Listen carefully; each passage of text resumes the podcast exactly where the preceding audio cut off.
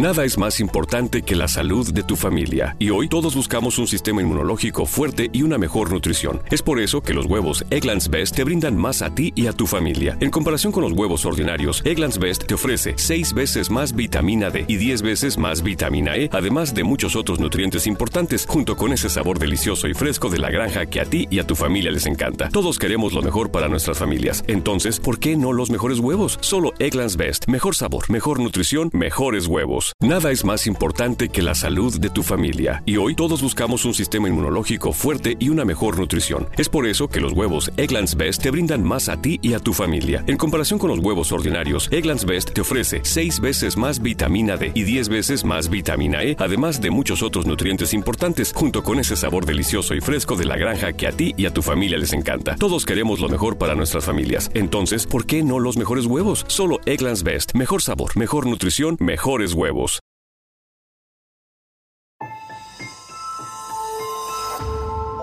Durante años, se pensó que el Yeti vivía en los Himalayas. ¡Bienvenidos al Himalaya! Hoy, después de una extensiva investigación, sabemos que no es así. El Yeti está en México. Y este es su espacio. Yo, check this out.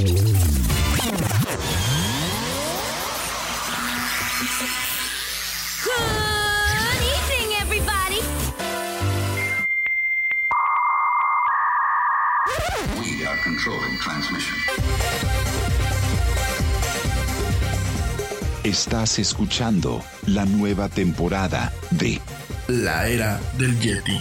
Tecnología, actualidad, arte, música, entretenimiento, política y mucho más en este espacio. La era del Yeti.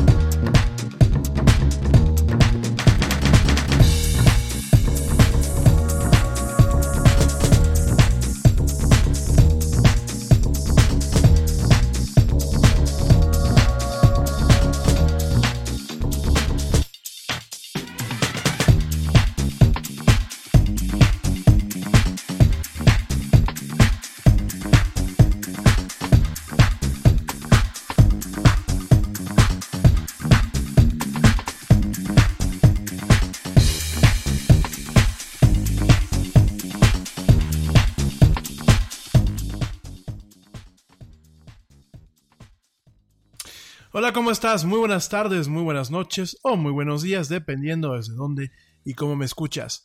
Como siempre, te doy la más cálida, la más cordial y la más sincera de las bienvenidas a esto que es el programa más de pelos de la radio, esto que se llama La Era del Yeti. Yo soy Rami Loaiza y como siempre me da un tremendo gusto estar contigo hoy, martes 21 de mayo del 2019, en esta transmisión en vivo, en donde, bueno, siempre nos gusta hablar mucho de tecnología, de actualidad y de muchas otras cosas más. Gracias, gracias a ti por acompañarme en vivo a través de la plataforma Spreaker y de las diversas plataformas que llevan pues esta transmisión. Y también gracias a ti que me escuchas en diferido a través de plataformas como lo son Spotify, iHeartRadio, TuneIn, Stitcher, YouTube y por supuesto las tiendas de podcast de Google Play y de iTunes de Apple. Gracias, gracias por acompañarme. Gracias por estar conmigo esta tarde donde vamos a estar platicando de varios temas. Realmente hoy no tenemos un hilo motor como en otros días. Hoy tenemos pues esta tranquilidad previa a la tormenta en torno a la cuestión eh, digital. Creo que el día de ayer, bueno, se nos fue parte del programa hablando del tema de Huawei, del cual continuaremos hablando el día de hoy. Hoy eh, te voy a platicar de las implicaciones en la implementación de las redes 5G a nivel mundial con, eh, bueno, realmente eh, en base a las afectaciones que está teniendo pues este, este veto o este, estas restricciones que ha impuesto el gobierno norteamericano a la empresa china. Bueno, vamos a estar platicando de ese tema el día de hoy. También, bueno, vamos a estar platicando, entre otras cosas, vamos a estar platicando, eh, perdónenme, vamos a estar platicando de verdad que hay días que la garganta la traigo medio, medio rarita, medio rebelde. Vamos a estar platicando también sobre el tema de DJI. DJI pues es la, el primer fabricante de drones a nivel internacional. Posiblemente DJI esté en, sea la siguiente empresa china en la lista. Eh, pues eh, por parte de los Estados Unidos en esta lista de entidades eh, para manejar este tipo de bloqueos. Vamos a estar platicando de eso. También te voy a platicar un poquito acerca del nuevo kilo. Eh, ya hace algunos meses te habíamos platicado de que va a haber un cambio. Se jubila el peso que se tiene en el Instituto Internacional de Estándares. Se jubila este peso, este peso eh, con ciertas características que durante mucho tiempo se utilizó para calibrar otras medidas de unidad que en su momento pues dieron paso a lo que es el peso como tal, un kilo. Y bueno, se cambia por lo que se le conoce como eh, la constante de Planck. Vamos a estar platicando de ese tema. Es un tema importante porque, bueno, la raza humana está dando pequeños pasos en torno a lograr una mejor precisión al respecto de lo que es eh, las medidas a nivel internacional. Por supuesto, todavía quedan países como Estados Unidos que siguen manteniendo pues un estándar de medidas diferente a lo que es el sistema internacional. Sin embargo, eh, lo que es el peso, el nuevo peso, pues va, o el nuevo kilo, va a permitir que los diferentes eh, componentes, las diferentes maquinarias, todos los aparatos de medición, pues se calibren con una, una, constante que es mucho más precisa de la que ya se tenía. Vamos a estar platicando de ese tema. También, bueno, vamos a platicar de Grumpy Cat, este icónico, bueno, esta icónica gatita, porque una gatita, falleció hace unos días. Te digo, ¿por qué es icónica? Porque bueno, creo que marcó un antes y un después en algunos memes en internet. Vamos a estar platicando pues de esta gatita eh, que se llamaba Tartar Sauce. Vamos a estar platicando realmente de Grumpy Cat. Y bueno, de muchos otros temas más en esta emisión de la era del Yeti. No le cambies, no le pongas stop a, la reproducción en Spotify. Quédate conmigo, vamos a estar platicando muy a gusto de estos y otros temas. Antes que nada, bueno, pues saludos como siempre a toda la gente que me escucha en México, en España, en Estados Unidos, en Canadá, en Puerto Rico, en Costa Rica, en Guatemala, en Argentina, en Colombia, en Chile, en Reino Unido, en Alemania, en Francia, en Italia, en Suiza, en Suecia, en Holanda, en Noruega, en Finlandia y en Islandia. Gracias de verdad a todos ustedes. Yo no sé eh, de dónde me escuchan en algunos países europeos. Eh, quiero pensar que a lo mejor son expatriados este, de origen latino. Como sea, mil, mil gracias por escucharme. Por ahí sé que en Suecia pues me, me está escuchando gente que está aprendiendo español conmigo. Como sea, de verdad, mil gracias. Y saludos, saludos pues a la gente que me escucha cotidianamente. Saludos a la teacher Laura que por aquí anda. Le mando un besote y un abrazote a mi teacher hermosa. Saludos a Caro y a Ale que también me escuchan. Par de guapas también. Muchas gracias. A Ale Dresler que me escucha en Alemania. A Joe Shonesi que también me está escuchando en Reino Unido. También gracias y saludos a Daniela Arias que me escucha allá en Guadalajara. Saludos a Blanquita Chaya, a Bere Castillo, a Moni Castillo también, pues saludos a todos ustedes, a Lulu Chávez, saludos también a Margie de la Huerta, saludos eh, a, mi, a, mi, teacher, a mi, a mi otra teacher, a mi teacher Vero, este, Vero Bárcenas, que me dio clases de francés, que también por ahí me está escuchando, gracias. Saludos a Erika Márquez, Saludos a Elizabeth Navarro, gracias querida amiga por escucharme. Saludos al equipo honorario de la era del Yeti, al buen Ernesto Carbó que sigue en Argentina, ya esperemos que por ahí nos acompañe en algún momento. A Pablito Marín, porque bueno, pues realmente como nos va a estar acompañando ya prácticamente todos los miércoles, ya es parte del equipo honorario de la era del Yeti. Y por supuesto, no, no, no por nombrarlo al último es menos importante, gracias a mi buen amigo George de Negre, que ya me mandó por aquí una nota, una nota que justamente vamos a estar platicando el día de hoy en este programa. Gracias, mi querido George. Por supuesto, bueno, pues gracias a la Cherita Cuántica, gracias a mi primo Edgar, que también por ahí me escucha. Este, gracias a Charlie Rodríguez. Eh, gracias también, pues, eh, a la familia, a, Boites, gracias por escucharme, a mi buen amigo Demetrio, que por ahí también me escucha, a Ever, Boites, que también por ahí me está escuchando.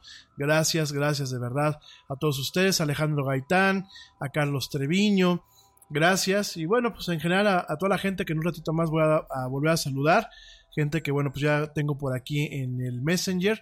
Gracias por escucharme. Les recomiendo, les recomiendo que para entrar en contacto conmigo se conecten directamente a nuestras redes sociales. Si quieren, bueno, pues este platicar en las redes sociales lo pueden hacer a través de facebook.com diagonal la era del Yeti, Twitter arroba el Yeti oficial e Instagram arroba la era del Yeti. Si quieren entrar al chat, muy fácil, conéctense a la página del Ara Yeti en Facebook, sintonicen directamente pues lo que es el enlace de radio en vivo para la gente que me está escuchando en diferido y ahí directamente viene la alternativa para poder conectarse al chat y platicar conmigo en tiempo real. Ah, por supuesto, saludos a Paco Guillén, a David Cepeda, saludos también a eh, Michelle Salgado, a Luna de Sanz, Gracias, gracias a todos ustedes por escucharme. Si se me olvida alguien, los saludo en un momentito más antes del siguiente corte.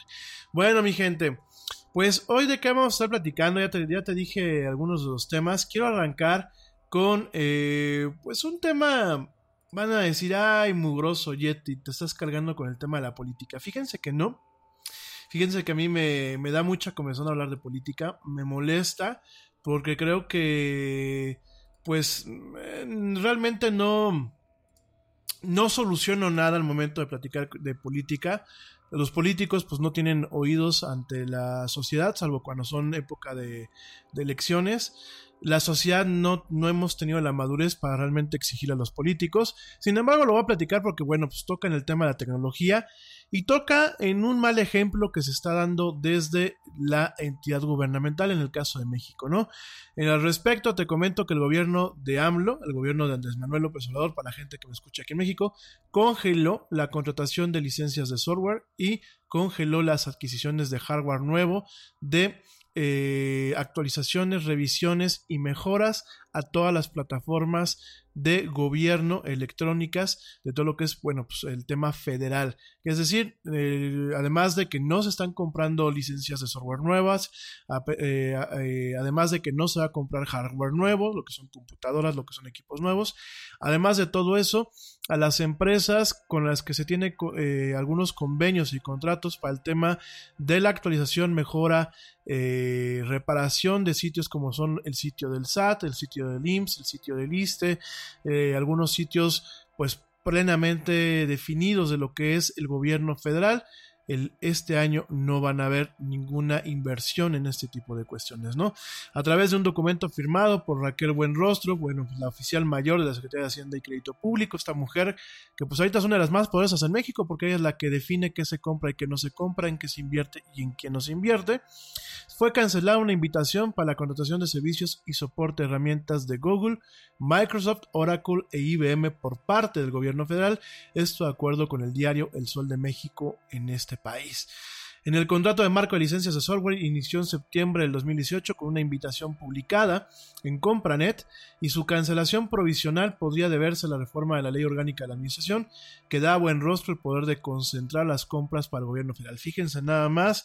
Pues volvemos a ver, perdónenme que me toque opinar de estos temas y voy a ser muy breve porque yo sé que me escucha gente desde fuera, pero esto es un tema muy delicado. Tenemos a una persona que es la que toma las decisiones de qué se compra y qué no se compra, una persona que cuando estuvo en el gobierno del Distrito Federal, bueno, hoy lo que es la Ciudad de México, eh, cuando fue eh, pues la tesorera del señor Andrés Manuel, porque obviamente pues el señor Andrés Manuel ha traído a todo su equipo de confianza, da igual si son competentes o son incompetentes, pues bueno, eh, hizo un mal papel y ahora lo está volviendo a hacer, ¿no? Es una señora independientemente de la buena voluntad que tenga, porque yo creo que no estoy en capacidad de juzgar si estos funcionarios tienen buena o tienen mala voluntad, lo que sí está claro es que es una persona incompetente y que eh, el centralizar todo el poder en una sola persona, pues obviamente eh, crea cuellos de botella, ¿no? Quiero pensar que a lo mejor no es competente, no porque le, haga falta capacidad, sino pues en el momento en que todo se le amontona en su escritorio, pues no tiene la capacidad de resolución rápida, ¿no? Esto, bueno, pues es un problema bastante delicado, ya que desde el 2014 la Secretaría de la Función Pública estableció un contrato marco para definir las especificaciones técnicas y los aspectos que regularían la compra de software, mismo que fue firmado por los titulares de las licencias como Oracle, Google, Microsoft y por los distribuidores, ¿no? Por el momento se desconoce qué pasará con estas licencias que utilizan actualmente las instituciones del gobierno federal o si se retomará la contratación de servicios y licencias. Al respecto, bueno, eh, Oracle fue hasta noviembre del año pasado el proveedor de la Secretaría de Relaciones Exteriores con un contrato de 15.7 millones de pesos. Eh, y de la Secretaría de Hacienda de Crédito Público, ¿no? Microsoft, por su parte, ganó un contrato de 16 millones de pesos por una licencia de software para la Secretaría del Medio Ambiente, que fue válida desde julio del 2017 hasta noviembre del 2018.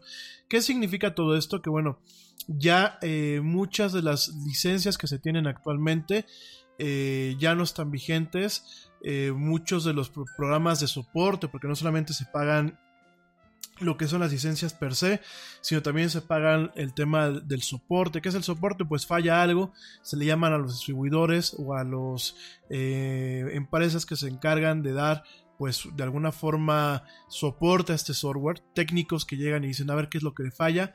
Todo esto pues ya se venció. Eh, parte de la plataforma de lo que es el SAT se ejecuta sobre bases de datos de Oracle, eh, que bueno, pues en los últimos tres años equivalen a contratos por 91 millones de pesos para todo lo que es el licenciamiento, actualización y soporte de este software.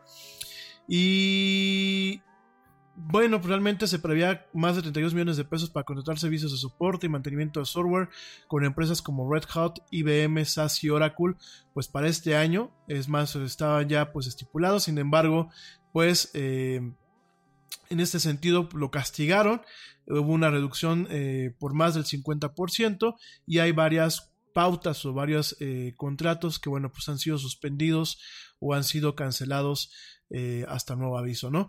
Esto es muy peligroso porque, miren, en primer lugar, estamos notando todavía lo que yo les dije, ¿no? O sea, realmente la política y los gobiernos y la tecnología no se llevan.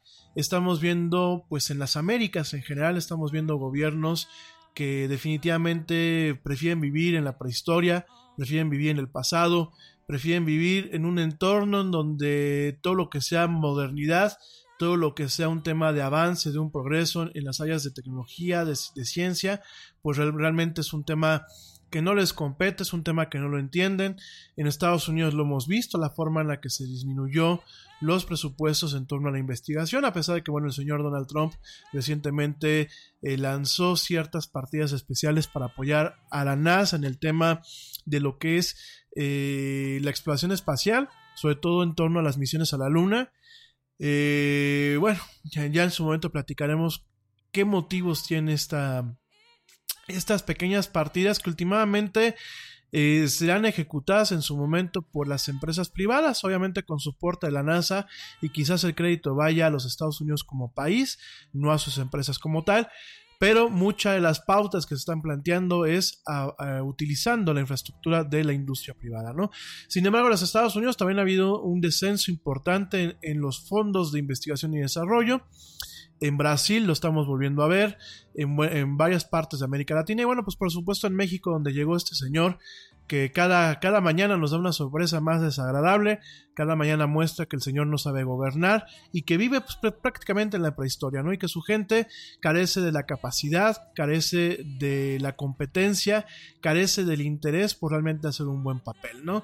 Entonces, bueno, nos estamos topando ahora con este penoso ejemplo en donde se le resta un soporte importante a las operaciones digitales del gobierno. Yo me pregunto en qué momento empezaremos a regresar a las formas y empezaremos a regresar al papel y a las colas y empezaremos pues de regreso, ¿no? O sea, de- así que como dice la canción de reversa, de reversa mami, pues yo nada más estoy esperando en qué momento empezaremos con de reversa en muchos aspectos que habían sido eh, de alguna forma optimizados y modernizados por parte del gobierno federal en las pasadas administraciones, ¿no? Eso por un lado. Por un lado, pues notamos una vez más el desdén que tiene el señor López Obrador por todo lo que representa una base tecnológica. Digo, pues él hay que entenderlo, es un señor que ya tiene su edad, es un señor que representa cierta parte de la ciudadanía mexicana, una parte que prefiere vivir en los años 70 o 60, una parte que no le interesa el proceso ni científico ni tecnológico, una parte que se quedó pues obviamente en los siglos pasados. Pero además vemos una falta eh, de actitud por, por modernizarse, por entender realmente cómo funcionan los, los procesos electrónicos, por eh, realmente entender que el futuro administrativo de los gobiernos recae en el tema del e-government. Es decir, habrán muchos procesos que pueden generar ahorros al momento de eliminar ciertas personas, el gasto de papel, el gasto administrativo, si todo se puede automatizar como ya en su momento se ha logrado hacer eh, a pequeños pasos con el tema de lo que es el registro civil digital, en donde tú ya puedes sacar, por ejemplo, tu acta en matrimonio, que ya tu acta de, matrimonio, madre de Dios, tu acta de nacimiento, tu acta de nacimiento ya la puedes sacar vía digital dependiendo del estado. Eh, y bueno, ciertas iniciativas en torno a la digitalización de muchos procesos, porque cuando hablamos de cuestiones digitales no solamente es un tema de confort o como dicen aquí en México, pues es un tema fifí, ¿no? Es un tema de optimización de costos, es un tema de optimización de esfuerzos, es un tema de eh, repartición de los esfuerzos y los tiempos humanos. Obviamente se cortan ciertas partes que a lo mejor salen sobrando en cuanto a recursos humanos cuando tú tienes un proceso netamente digital. Sin embargo, al final del día, eh, los gobiernos que han optado por la digitalización de muchos de sus procesos administrativos y lo, han hecho de forma obviamente consciente, no por beneficiar a una empresa, por beneficiar a ciertas personas, sino por realmente beneficiar al ciudadano, han notado pues una reducción muy importante en los costos administra- administrativos, además de hacerle la vida pues más sencilla al ciudadano, ¿no? Que quiere pagar impuestos, que quiere hacer, que necesita hacer trámites, ¿no? Entonces por aquí vemos primero esta señal, una señal más en donde Nada es más importante que la salud de tu familia. Y hoy todos buscamos un sistema inmunológico fuerte y una mejor nutrición. Es por eso que los huevos Egglands Best te brindan más a ti y a tu familia. En comparación con los huevos ordinarios, Egglands Best te ofrece 6 veces más vitamina D y 10 veces más vitamina E, además de muchos otros nutrientes importantes, junto con ese sabor delicioso y fresco de la granja que a ti y a tu familia les encanta. Todos queremos lo mejor para nuestras familias. Entonces, ¿por qué no los mejores huevos? Solo Egglands Best. Mejor sabor, mejor nutrición, mejores huevos. Te preocupas por la salud de tu familia y hoy un sistema inmunológico fuerte y una mejor nutrición son más importantes que nunca. Es por eso que los huevos Egglands Best te brindan más a ti y a tu familia. En comparación con los huevos ordinarios, Egglands Best te ofrece 6 veces más vitamina D y 10 veces más vitamina E, además de muchos otros nutrientes importantes, junto con ese delicioso sabor fresco de granja que a ti y tu familia les encanta. No son tiempos ordinarios, entonces, ¿por qué darle a tu familia huevos ordinarios? Solo Egglands Best. Mejor sabor mejor nutrición, mejores huevos. Bueno, pues al, al señor cabecita de algodón, o como dicen por aquí, el señor este, cabecita de pañal usado, pues vemos que no entiende, que no entiende. Estamos viendo pues también un comportamiento muy propio de muchas eh, personas de su generación. Los baby boomers, la verdad es que hay que reconocerlo, nos han dejado un desmadre a las generaciones nuevas a nivel mundial. Eh, también las generaciones nuevas lo, lo, hemos permitido, no hemos sabido sacar lo mejor de ellos. Hemos dejado que, bueno, pues en muchos aspectos por un tema de comodidad, hagan ellos lo que se les dé la gana, por nosotros no meter las manos. Y realmente, pues, eh, habemos ahorita como un tema en donde las generaciones nuevas no jalan lo que deben de jalar y las jóvenes y las más viejas, pues realmente son anclas que no entienden que pues hay un tema de avance a nivel histórico y sobre todo en estos tiempos, ¿no? Entonces, pues realmente estamos viviendo pues un impasse a nivel mundial. Lo estamos viendo, lo estamos viendo pues allá arriba en el norte, lo estamos viendo aquí en México, lo estamos viendo en diferentes países de América Latina. Por aquí me está este, comentando Alfonso Rubio, que por ejemplo puedo hablar de, en algún momento del caso de Argentina. Voy a poner a investigar porque no tengo muchos datos pero sí sé que en Argentina también ha habido un retroceso en el tema del gobierno electrónico. Entonces, bueno, pues esta es la primera señal, ¿no? La segunda señal es que ya en algunas entidades hay un tema de incumplimientos de licencias. Cuando tú adquieres un software hoy en día, no estás adquiriendo el software como tal, estás adquiriendo lo que es una licencia de uso. ¿Por qué? Porque el software sigue siendo propiedad de la empresa que lo fabrica. El software al momento de hablar en términos de programas, en términos inclusive filosóficos de lo que es un programa, hablamos de, cuestiones que caen en lo que es la propiedad intelectual. Entonces, cuando hablamos de propiedad intelectual, por ejemplo, como pueden ser un libro, como puede ser eh, un software, como puede ser una pieza de música, cuando vendemos, por ejemplo, cuando compramos un libro, estamos comprando sí un soporte donde viene la palabra impresa, pero también estamos comprando o estamos pagando un derecho de uso o un derecho de explotación del material impreso que estamos viendo ahí. Y salvo que los derechos de autor no hayan eh, caducado, eh, en el momento en que, bueno, pues ya sé que se vuelve, se vuelve algo del dominio público, pues ya pasa a ser propiedad, valga la redundancia, del dominio público, a pesar de que existen ciertas restricciones para que uno no pueda hacer una copia no autorizada de lo que estamos viendo ahí. Sin embargo, bueno, en el caso de todo lo que tiene eh, ciertas protecciones eh, de derechos de autor, de propiedad intelectual, pues realmente se manejan permisos, se manejan eh, puedo, directamente se manejan este, cuestiones pues que son prácticamente permisos, ¿no? En el tema del software, pues manejamos licencias. Y una licencia, pues es eso, es un derecho de uso. Cuando nosotros usamos un Office, cuando nosotros usamos un Photoshop, cuando nosotros usamos un Windows, pues lo que directamente estamos viendo o lo que directamente estamos eh, planteando, pues es un tema de un permiso para nosotros poder usar las funcionalidades de ese software. Sin embargo, no somos dueños del software. ¿Por qué? Porque no podemos recomercializarlo, no podemos eh, modificarlo a nuestro gusto, salvo aquellos límites que el fabricante te da. No podemos revenderlo y, recapitalizar sobre el, sobre el, software. No somos dueños de, los, de lo que es el código fuente. Se nos da una licencia de uso, pero no somos dueños. Videojuegos es lo mismo. Cuando tú abres un disco, cuando tú descargas un juego, lo que se te está otorgando es el, derecho a tener un soporte físico o digital con el juego, con el software, y el derecho a ser usado el software dentro de ciertas características. Pero lo que es el código fuente, lo que es los mecanismos o los que funciona este software, los algoritmos, son propiedad de quien lo programa o de quien lo hace, ¿no?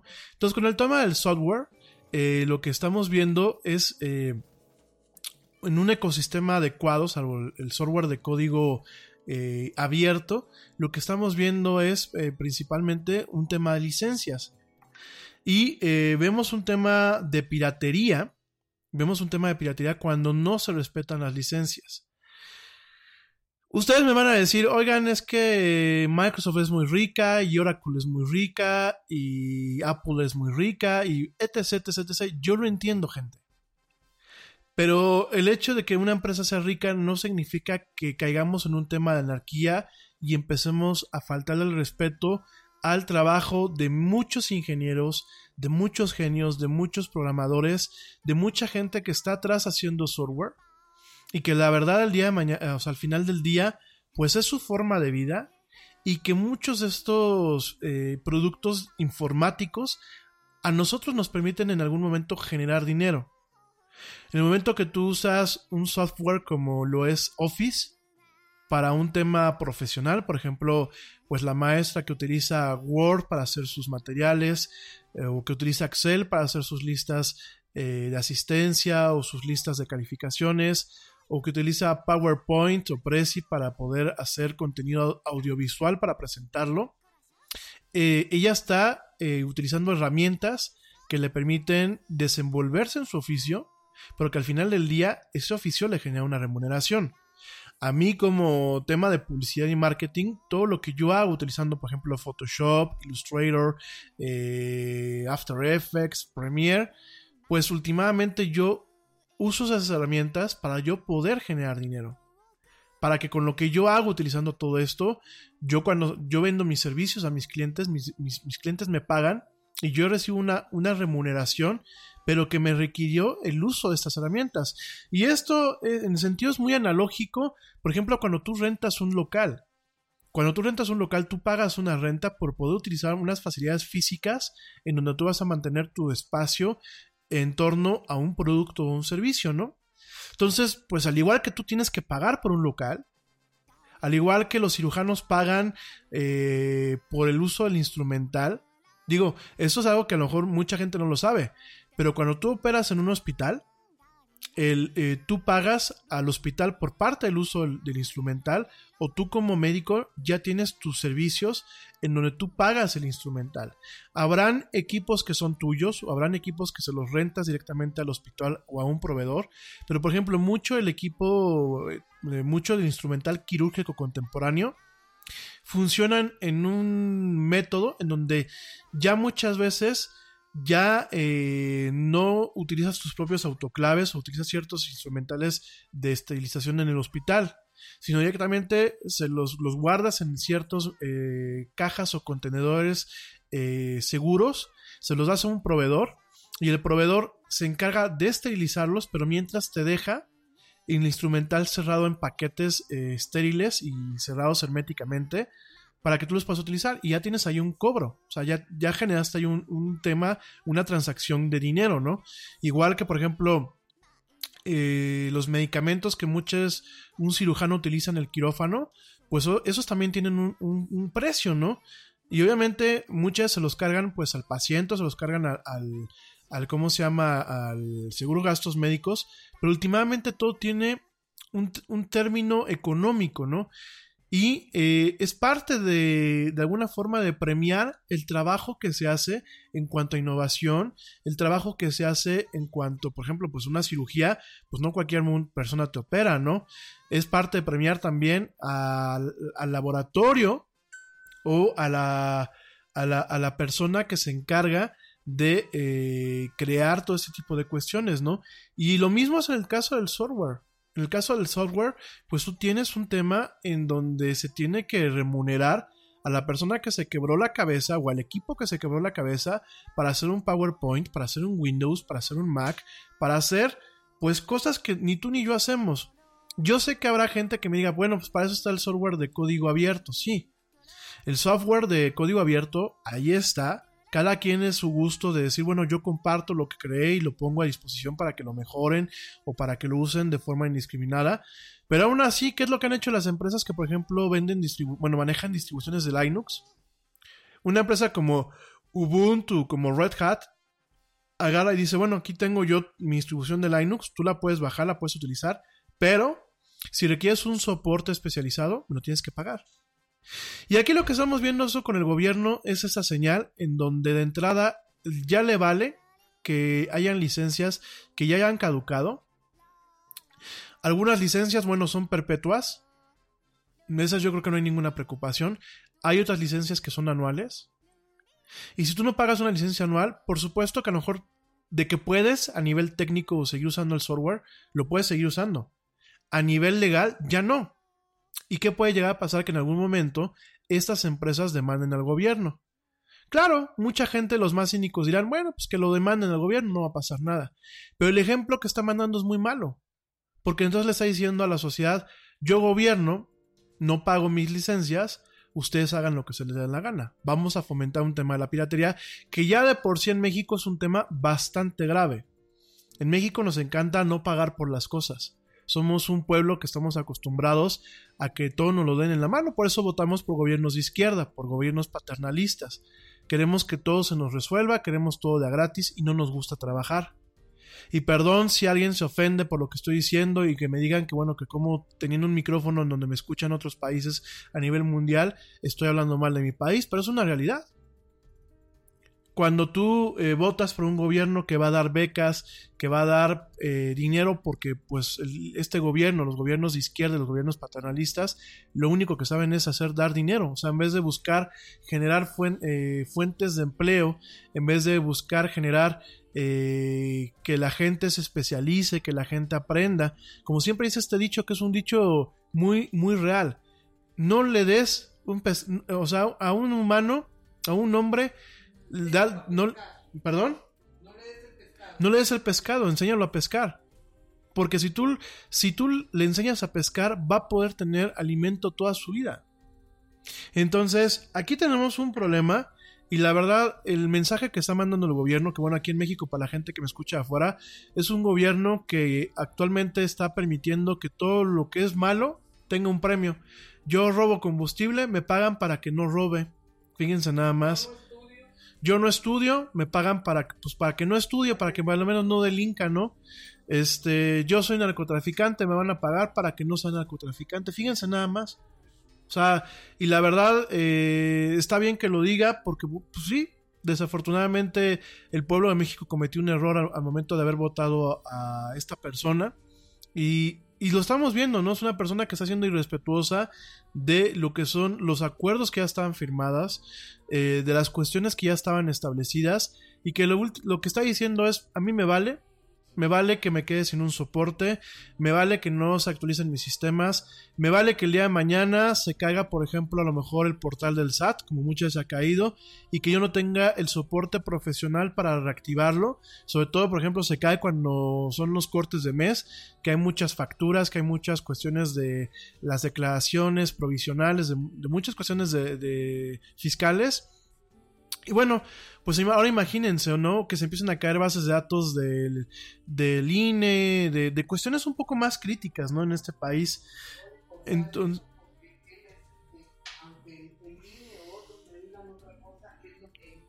Entonces, sí, lo que, lo que por aquí dicen, pues es eso, ¿no? Este, eh, se está volviendo un gobierno de una sola persona, al igual que por ejemplo en Estados Unidos ya es un gobierno de una sola persona, un gobierno donde pues el señor Trump dice algo y su, su gente y su partido lo hace.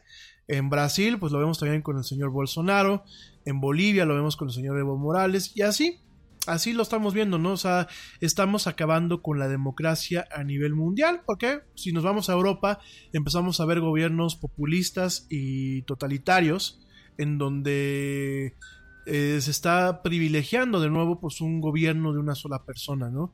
Un gobierno de malas ideas y muchas veces de ideas que en el papel suenan bien, porque hay que reconocer que algunas de las cosas que Morena en sus planes tenía, pues en el papel suenan bien, en la práctica son totalmente implausibles.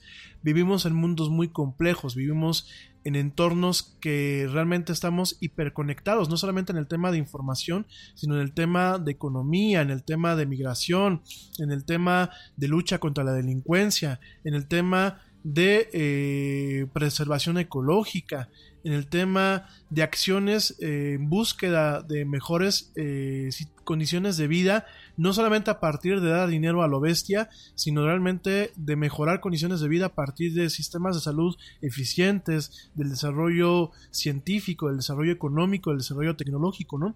Sin embargo, bueno, pues estos gobiernos no entienden que no entienden este mensaje que se está mandando pues a la industria privada, sobre todo a estas empresas, es un mensaje bastante, bastante preocupante, es un mensaje que también se le manda a la ciudadanía, muy preocupante en donde, bueno, pues estamos viendo que es un gobierno que incumple, como todos los demás, ¿eh? Yo no digo que el gobierno pasado no lo haya hecho, el gobierno pasado ha tenido muchas irregularidades, el antepasado y el ante-antepasado, o sea, realmente eh, los gobiernos, los gobiernos eh, en los países latinoamericanos siempre han sido muy decepcionantes, ¿no? Pero han sido muy decepcionantes porque al final del día son gobiernos que emanan de una ciudadanía que no tiene ganas de caminar. Perdónenme, ¿duele? Por supuesto que, que duele, pero no basta con que yo diga una verdad incómoda y que nos duela. Hay que ponerse las pilas y hay que caminar. No hay que cerrarnos a la modernidad, no hay que cerrarnos a la posmodernidad, no hay que cerrarnos al trabajo, no hay que buscar atajos en esta vida. Las cosas que valen la pena cuestan trabajo, cuestan esfuerzo. Mejorar un país, modernizarlo, no es un milagro de, un sexenio, es un trabajo que se hace a lo largo de muchas generaciones y se empieza por educar a las nuevas generaciones. Y se empieza por educarlos en casa, por transmitirles buenos valores, por transmitirles el gusto por el trabajo, por transmitir eh, temas de lectura, por transmitir la apertura al mundo, por transmitir las ganas de salir adelante, por no quedarnos estancados, por salir de la zona de confort, por no replicar los patrones negativos de nuestros padres y de nuestros abuelos, por ser respetuosos del derecho ajeno, por ser respetuosos de la libertad y los derechos humanos, porque todo el mundo vamos y nos llenamos la boca y decimos que buscamos la libertad y los derechos humanos, pero hasta en un foro, por ejemplo, yo estaba viendo en el foro de los chavorrucos, gente que quiere imponer puntos de vista sobre cómo una mujer se debe de vestir en el siglo, en pleno siglo XXI, una mujer se debe de vestir como se le hinche la regalada gana. Una persona es libre de creer en la religión o no creer en ninguna religión o ninguna fe a su criterio. Uno es libre de trabajar como negro para tener las cosas materiales que a uno le gusten.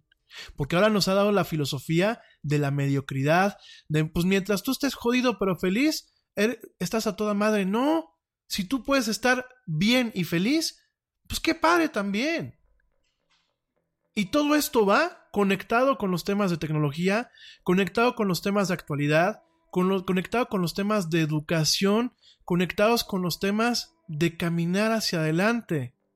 No puede ser hoy en día que una maestra le deje a los alumnos y se quieran burlar de su inteligencia al momento que les presentan un reporte en donde los tres alumnos copiaron, hicieron un plagio total de un contenido que está en línea. No puede ser.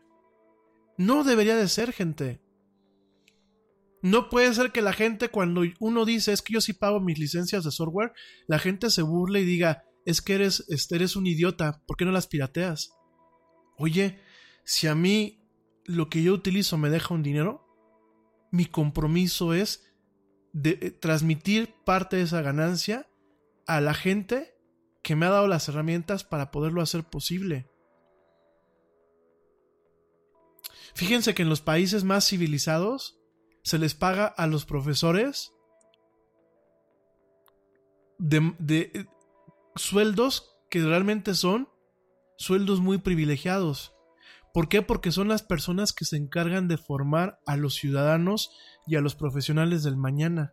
Es una cadena de beneficios. Es un...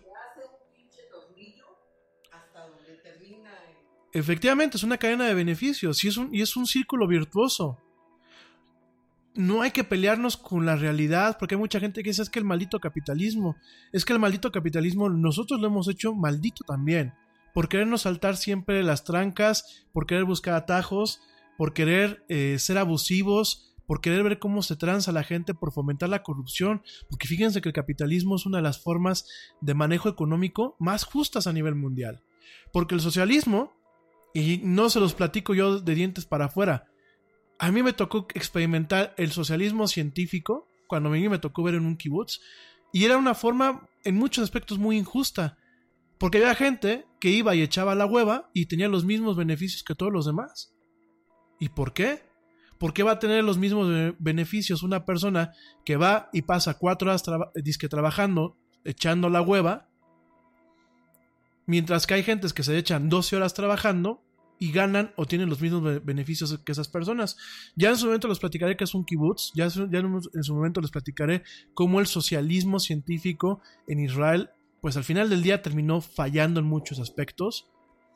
Y, y eso que bueno, en Israel en sí es un oasis. Y, les voy a terminar platicando cómo realmente eh, lo que dicen de los países europeos que son socialistas no son totalmente socialistas. Inclusive son pa- países muy liberales. ¿Por qué? Porque el gobierno administra solamente aqu- aquellas cuestiones que son básicas de un gobierno para administrar. Pero el gobierno no tiene empresas a las cuales las, las utiliza como cajas chicas y solamente las tiene quebradas. El gobierno no, no tiene organismos que fomenten un tema de corrupción y sobre todo el gobierno no agrede ni transgrede lo que son las libertades individuales. Entonces yo creo que eh, tenemos muchas eh, eh, asignaturas pendientes. Por supuesto, el tema, eh, por ejemplo, aquí en México, ¿no? El tema de la nueva reforma educativa, el tema ahora del software, que bueno, no se van a pagar las licencias, el tema de premiar a los criminales. O sea, eso es, eso es, perdónenme, yo sé que ayer muchos de ustedes se molestaron y me hicieron externar en sus comentarios. Yo se los agradezco, aunque sean comentarios muy agresivos, pero últimamente ese tipo son las cosas que no funcionan, por lo menos en la izquierda latinoamericana. Las cosas no se solucionan con buenos, con buenas co- con, con buenos ideales y con, con cositas que en el papel suenan muy padres o como con maquetitas y con dibujitos, ¿no? Se solucionan realmente entendiendo que vivimos en, mundo, en un mundo con miles de variables, con miles de cuestiones que pueden afectar dinámicamente a un país, con miles de puntos eh, o focos rojos y con muchas, muchas cuestiones que no se solucionan en un sexenio y no se solucionan diciendo que el gobierno lo solucione. Tenemos que empezar nosotros por solucionarlo. Nosotros para exigir al gobierno que cumpla con sus requisitos, tenemos que ser buenos ciudadanos, no piratear el software. Perdónenme, el software no se piratea. No piratear las fotos que nos bajamos de internet. No piratearnos la música. No piratearnos los videos. No piratearnos las películas. No piratearnos el trabajo de los demás. Ser... ¿Perdón? No es cuestión de derecha o de izquierda, es cuestión de lo que es bien. Para ya no Sí. hablar de derecha o izquierda, es cuestión de un bienestar para un país. hay que fomentar desde las casas el respeto por las instituciones, por nosotros mismos, por los profesores. Fíjense, ahora ya se les ponen al brinco a los profesores. Ahora hasta en las universidades, no solamente en las privadas, ¿eh? también en las públicas, ya llevan a sus papás para que les hagan el paro porque son unos baquetones. Oigan, ¿y así quieren que el país progrese? Y no solamente es para México, ¿eh? Ya vieron lo que pasó en Estados Unidos, que las artistas, como sus hijos no daban para las universidades eh, eh, más prestigiosas, pues pagaban lana para que los aceptaran, ¿no? Y para todas partes, para donde nos movamos. Tenemos de verdad que cambiar nuestra mentalidad como ciudadanos. No esperemos que las cosas cambien por arte de magia. No esperemos que el mundo se modernice ni avance si nosotros somos las principales anclas para el progreso, no solamente en México, no solamente en Estados Unidos, no solamente en Colombia, no solamente en Brasil, sino a nivel mundial. En fin, mi gente, me voy rápido a un corte. Te recuerdo nuestras redes sociales: facebook.com diagonal la del Yeti, Twitter arroba Yeti oficial e Instagram arroba la era del Yeti. No tardo, ya vuelvo. Estamos en esto que es la era del Yeti.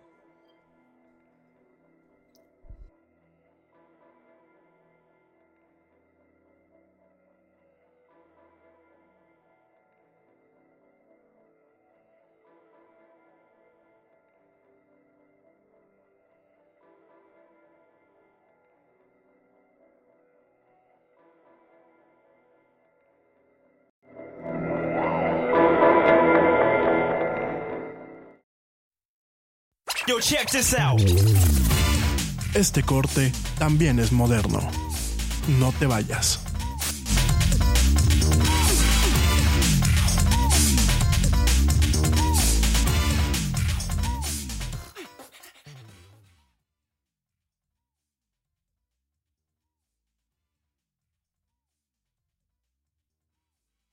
Nada es más importante que la salud de tu familia y hoy todos buscamos un sistema inmunológico fuerte y una mejor nutrición. Es por eso que los huevos Egglands Best te brindan más a ti y a tu familia. En comparación con los huevos ordinarios, Egglands Best te ofrece 6 veces más vitamina D y 10 veces más vitamina E, además de muchos otros nutrientes importantes, junto con ese sabor delicioso y fresco de la granja que a ti y a tu familia les encanta. Todos queremos lo mejor para nuestras familias. Entonces, ¿por qué no los mejores huevos? Solo Egglands Best. Mejor sabor, mejor nutrición, mejores huevos. Te preocupas por la salud de tu familia y hoy un sistema inmunológico fuerte y una mejor nutrición son más importantes que nunca. Es por eso que los huevos Egglands Best te brindan más a ti y a tu familia. En comparación con los huevos ordinarios, Egglands Best te ofrece 6 veces más vitamina D y 10 veces más vitamina E, además de muchos otros nutrientes importantes, junto con ese delicioso sabor fresco de granja que a ti y tu familia les encanta. No son tiempos ordinarios, entonces, ¿por qué darle a tu familia huevos ordinarios? Solo Egglands Best. Mejor sabor, mejor nutrición, mejores huevos. Yo,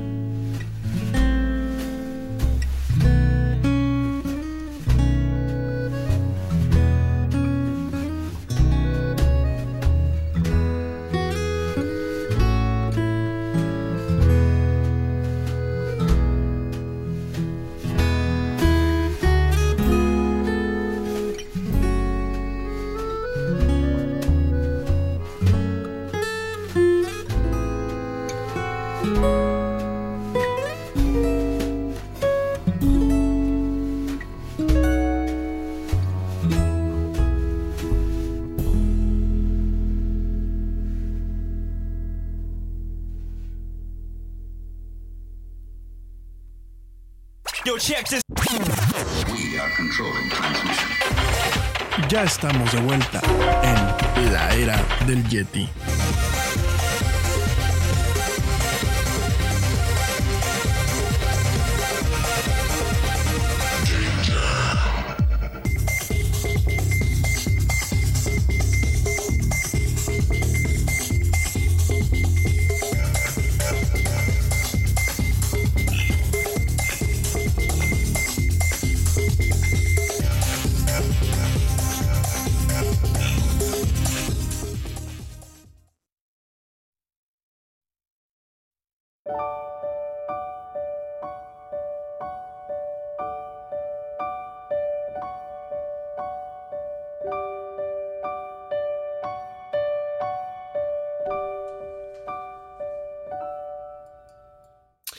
Estamos de vuelta en esto que es la Yeti. Mil gracias a la gente que me sigue escuchando. Mil, mil gracias. Saludos de nuevo a Lulu Chávez y a Margie de la Huerta que por aquí apenas están conectando. Gracias por escucharme. Bueno, mi gente, este, pues, eh, ¿de qué vamos a platicar? Ese fue el avión. Ah, sí. Después de echarme este rollo en contra del dichoso, este, gobiernito que traemos, déjame te platico de otras cosas. Bueno, eh, otro, otra de gobiernos, otra de gobiernos. El problema entre Estados Unidos y Huawei atrasará más de un año la red 5G. Y bueno, eso también podría significar un problema para la red móvil en México y para la economía mundial. Al respecto, eh, déjame te cuento que el bloqueo a Huawei por parte del gobierno de los Estados Unidos y por ende por parte de empresas tecnológicas como Google, Qualcomm, Intel y Microsoft no solo afectará al fabricante de origen chino y a los fans de la marca, sino que será un golpe para el avance tecnológico como te lo comentaba ayer, ¿no? Al respecto, Ernesto Piedras, analista de The Competitive Intelligence Unit, comenta que al tomar la decisión de emprender esta acción en contra de Huawei, se aceptó el precio de que esto retrase tecnológicamente al mundo.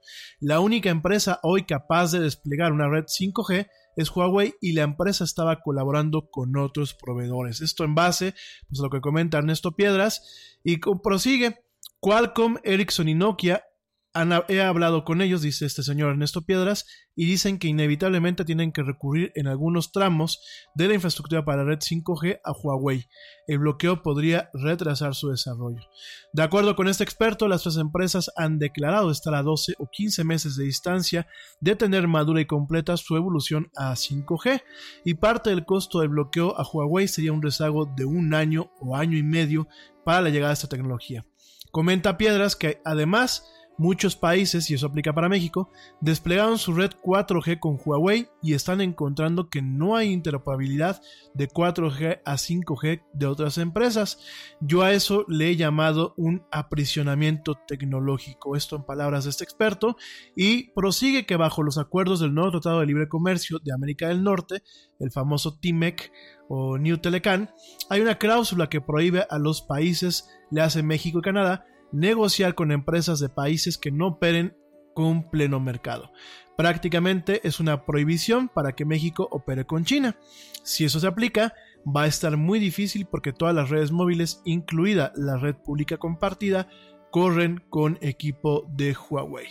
Además de todo esto, la estrategia de Trump podría generar una crisis económica mundial, pues China podría vetar la entrada de empresas tecnológicas a su territorio lo que significaría un golpe para las compañías que fabrican piezas en dicho país, por ejemplo Apple. Yo no veo marcha atrás a esta decisión, es una decisión muy pensada y esto va a tener muchísimos efectos, entre ellos al afectar al Huawei le va a impactar a la economía china y eso afecta a la economía mundial. Si se afecta a Huawei, pero se afecta a la economía completa, concluyó Piedras en una entrevista a este experto de The Competitive Intelligence Unit. Entonces solamente para que eh, lo veas eh, y lo valores, no solamente es en el tema de los teléfonos, como te lo platicaba yo ayer, también es el tema de la infraestructura de telecomunicaciones, ¿no? Entonces, pues estamos volviendo a ver pues un tema en donde realmente la política no se lleva con el progreso, ya no se está llevando con la economía y realmente se están eh, derribando pilares que a lo largo de varias décadas se fueron formando a nivel mundial para esta paz esta paz duradera que hemos tenido. En fin, muy lamentable lo que está pasando al respecto, ¿no? Por otro lado, hablando de cuestiones que, bueno, no me no sé si son indignantes o no, te comento que la UNESCO, ahora la UNESCO salió y dice que eh, Siri y Alexa refuerzan el acoso y el abuso a las mujeres a partir de la interacción de estas eh, asistentes digitales, ¿no? Al respecto, bueno, pues es un artículo que publica hoy eh, 1.0, el portal 1.0, y nos dice que las asistentes, de, las asistentes de voz como Alexa y Siri se han vuelto tema de conversación durante los últimos meses, ya que diversas investigaciones sugieren que están reforzando los roles de género y que acentúan una posición dominante donde la mujer es la que queda sujeta al mandato.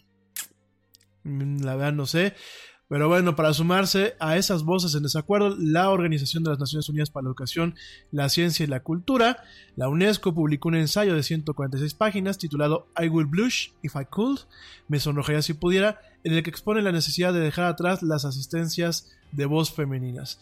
El título del ensayo es la respuesta de Siri cuando se le dice Hey Siri, you're a bitch. Oye Siri es una perra. Y la UNESCO expone algunos puntos por los que es peligroso que las as- asistentes digitales sigan siendo femeninas. Digo, permítanme terminar la nota y la comento. En este sentido, bueno, pues la UNESCO dice que con esto se perpetúa los sesgos de, de género, la aceptación del acoso sexual y abuso verbal, del mensaje sobre cómo deben de conocerse las mujeres y las niñas ante una solicitud y de asignación de culpas por un error son solo algunos de los puntos expuestos por la organización. Una de las propuestas para terminar con esta perpetuación es adoptar voces masculinas o que no sean binarias. Bueno, sobre esto último, recordemos que Co- Copenhagen Pride, Virtue, Equal AI, Coalition Interactive y 30 Sound Good unieron fuerzas para traer al mundo la primera asistente de voz sin género llamada Q. Este colectivo sostiene que las compañías de tecnología asignan géneros bajo la idea de que esa es la manera en que la gente se sentirá cómoda y lo adaptará, pero desafortunadamente solo fortalecen una concepción binaria del género y perpetúan estereotipos que se han tratado de eliminar.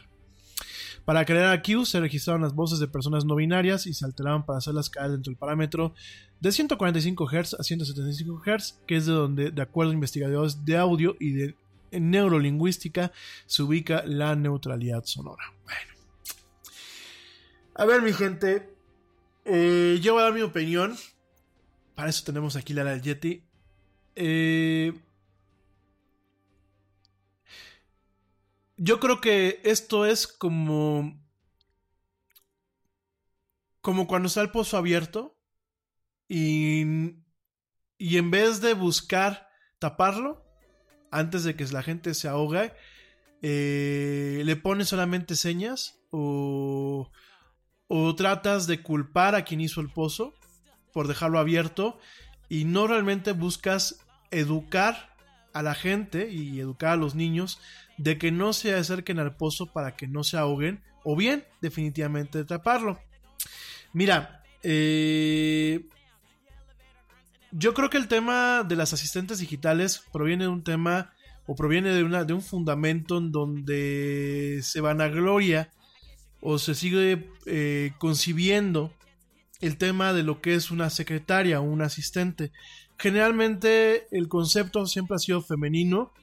Eh, no solamente yo creo que por un tema machista, me atrevo a pensar que también es por un tema eh, de lealtad en algunas cuestiones. Eh, es muy curioso porque en entornos donde pues, las mujeres son las que mandan, se tiene aún muchas veces a un asistente masculino. En entornos donde pues, son los hombres los que mandan, se tiene una asistente femenina. Y me atrevo a pensar que es un poquito más de mantener un tema de complicidad entre los dos géneros. De alguna forma eh, generar ciertas, en ocasiones, digo es una opinión mía, ¿eh? en ocasiones generar ciertas fricciones cuando tienes a lo mejor a dos personas del mismo género eh, en, este tipo de puestos, ¿no? Es bien sabido que muchas veces los asistentes, pues llega un momento en que se pueden volver una amenaza para el jefe o la persona que le tienen un soporte cuando son, por ejemplo, entre, entre hombre y hombre. Eh, no es por un tema ni siquiera de represión, creo que es un tema muchas veces de, compatibilidad o de cierta lealtad, al igual que de- viceversa, ¿no? Muchas entre mujeres también existen estos, estos conflictos, ¿no? Y nunca falta el asistente que pues no, no colabora adecuadamente con eh, la persona a la cual está asistiendo, ¿no? No sé, me atrevo a pensar que eh, quizás de ahí viene un poquito el tema de manejar asistentes digitales femeninas. Hay muchos sistemas que te permiten el que tú puedas tener, pues cambiarle la voz, en vez de que sea eh, Siri, pues que sea Cirilo, me atrevo a pensar.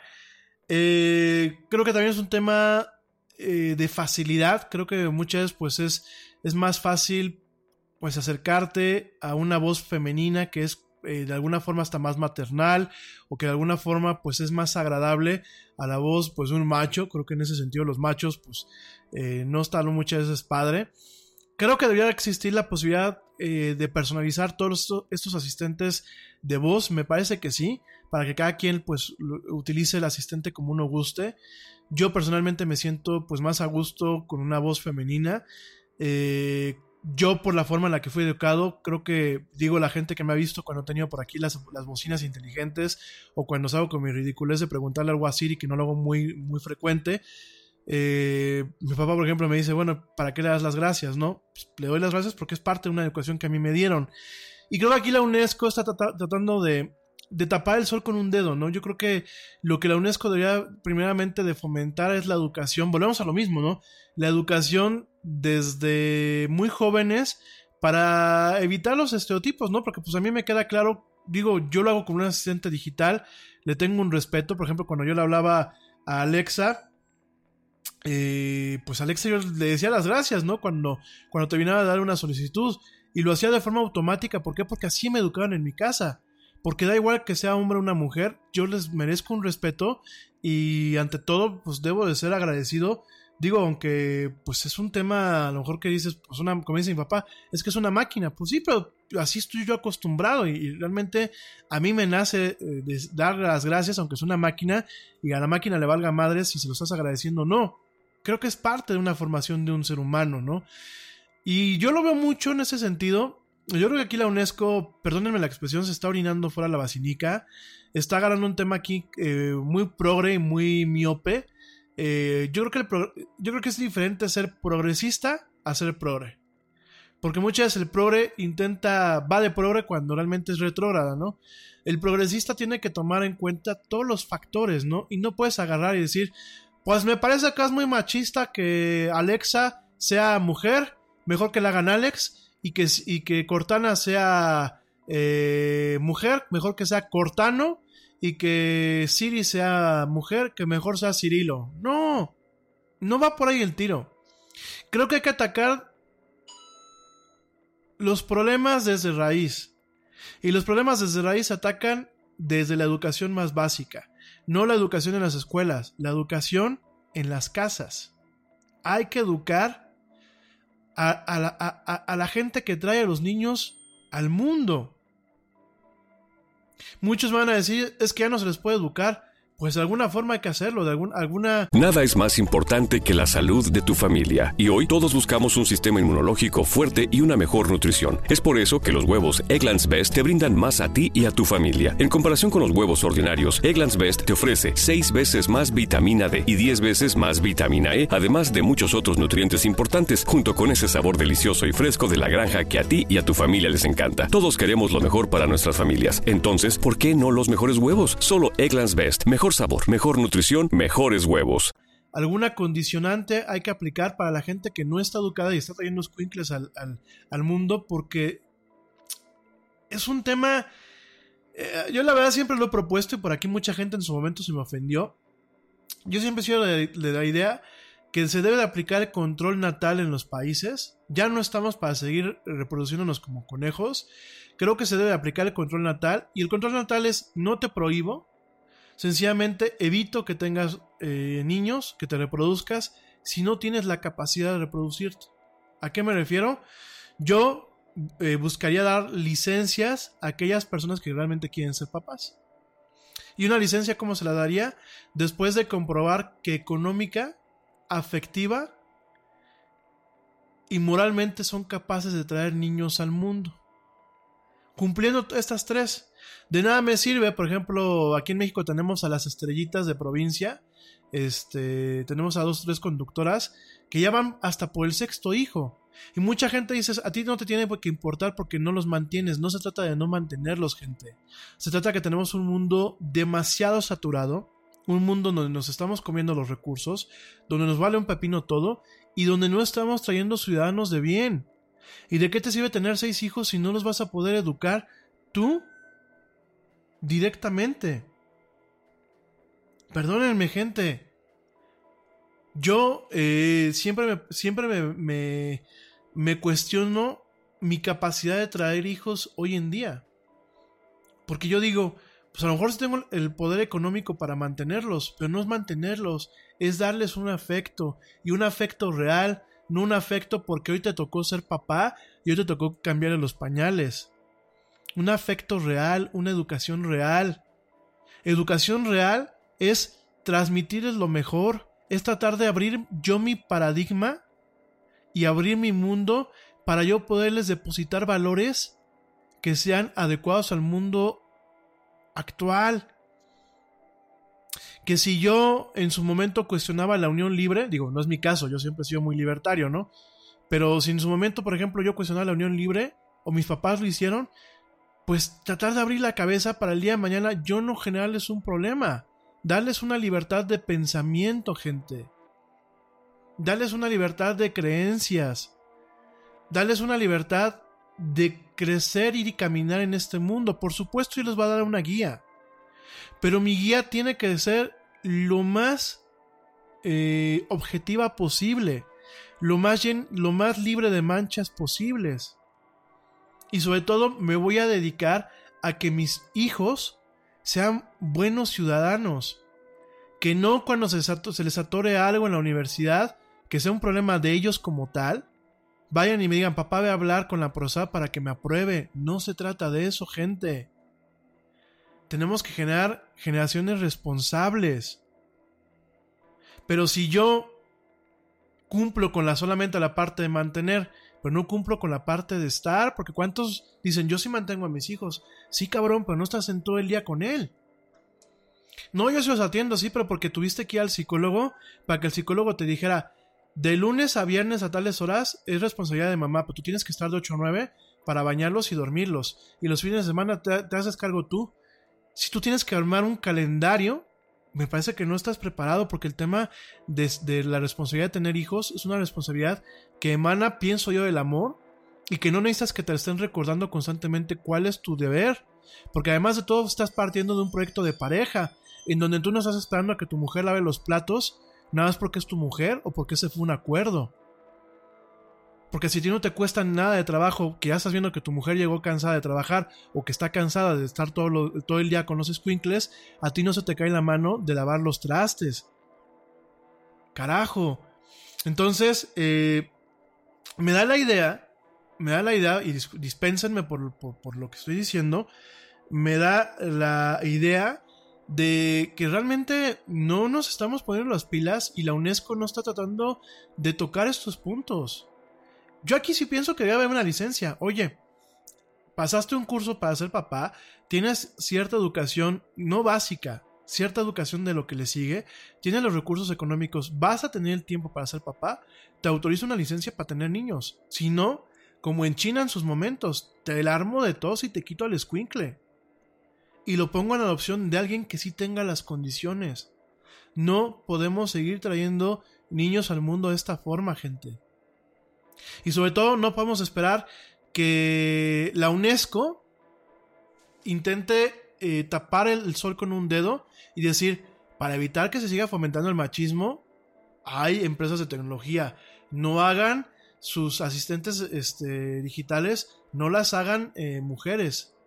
Es más, no las hagan ni hombres, háganlos binarios, ¿no? Que aparte de este tema del género binario, oigan, dispénsenme, ¿no? Yo saben que soy un fuerte defensor de lo que es los derechos de, la comunidad LGBT. Me parece que eh, parte de defender los derechos de esas comunidades es parte de defender el derecho a que cada quien hace con su cola y con su pájaro lo que se le dé la gana.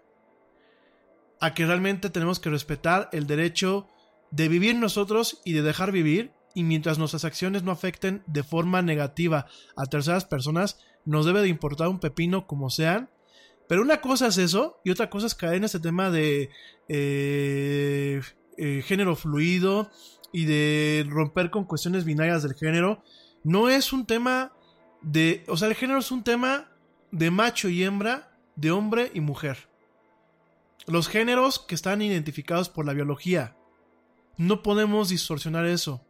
Que existan transexuales, que existan eh, bisexuales, que existan eh, eh, gays, no está mal, porque si desde mi muy humilde punto de vista no está mal, porque si, si está construido en la circuitería del ser humano, en el cerebro, la capacidad de amar a alguien de su propio género, o de sentir que uno está en el cuerpo que no le corresponde, pues es por algo. O sea, no es una depravación, no es, no es, no es algo que, o sea, si el depravaciones es cuando el ser, cuando son cosas que no están construidas en el ser humano. o que son nocivas para, para las terceras personas. Cuando eres un asesino, cuando eres un psicópata, cuando eres un narcisista. Pero si tú amas a, a una persona o tú quieres cambiar de sexo y así te vas a amar y así vas a amar a las demás personas y no vas a afectar a terceras personas de forma negativa, carajo, ¿qué chingados nos importa a los demás? Cada quien es libre de amar, de vivir, de hacer y de tornar. Lo que sí, creo que volvemos a lo mismo, una cosa es ser progresista y otra cosa es ser progre. Y me parece que el progre es una, una cuestión muy distorsionada de la vida. Y el querer empezar a, a- a- decir que la Tierra es plana y que el género no existe y que, eh, que las vacunas no funcionan y que cuando pues yo soy hombre pero me identifico como maceta, maceta mujer, pero soy maceta mujer lesbiana. Digo, carajo, o sea, no hay que caer en, en- cuestiones que no caen, o sea, dispénsenme, no quiero ofender a nadie, y de verdad, soy, intento ser muy respetuoso con estos temas, intento ser muy sensible y muy, muy abierto de mente, pero estamos buscando complicarnos la vida con cosas que no, no vienen al caso complicárselas. Y creo que todo se debe fundamentar en el derecho a que la gente como individuo viva la vida como quieran, pero manteniendo ciertos estándares que nos permiten no caer en la barbarie. Porque al rato, pues yo, me- yo, yo, yo soy hombre, pero me puedo identificar como Yeti, transexual, multibinario, poliamoroso, hiper, hi- hipersexualizado o hiper, hi- hipercariñoso, ¿no? Y, y la verdad, ¿sabes qué es? Es crear cosas nuevas que no vienen al caso. Si tú eres lesbiana, si tú eres gay, si tú eres transexual, bienvenido, qué padre. Viva la diversidad en este planeta.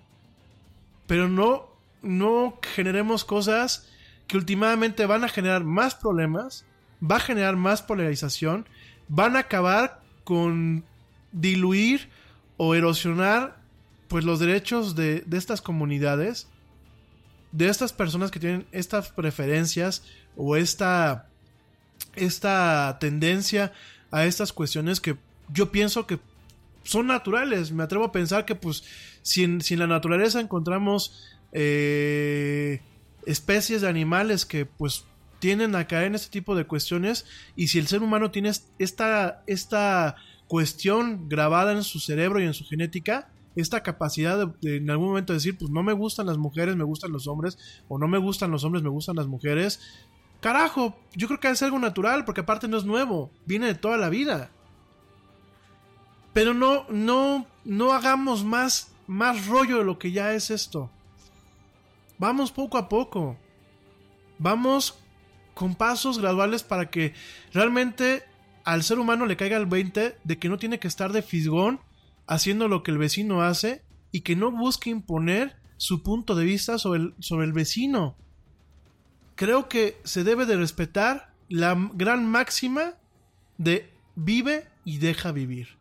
Y mientras a ti no te afecte negativamente lo que hace una persona, tú no tienes por qué meterte en su vida. Entonces, me parece esto de la, de la UNESCO, como bien dijo mi buen amigo George, bullshit.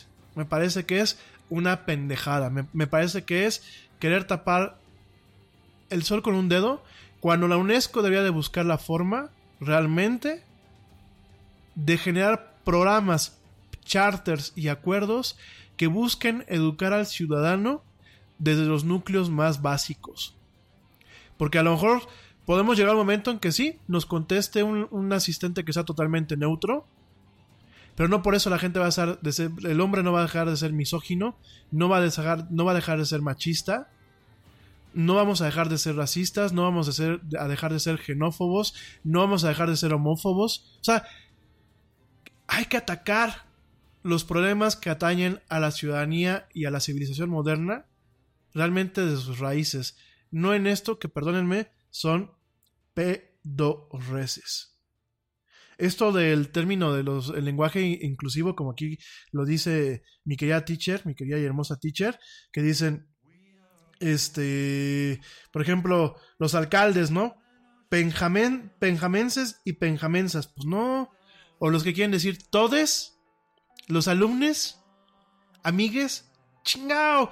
El, el lenguaje no es machista, perdónenme. Ni es un lenguaje opresor, ni mucho menos. Esos son pajas mentales. Dispénsenme.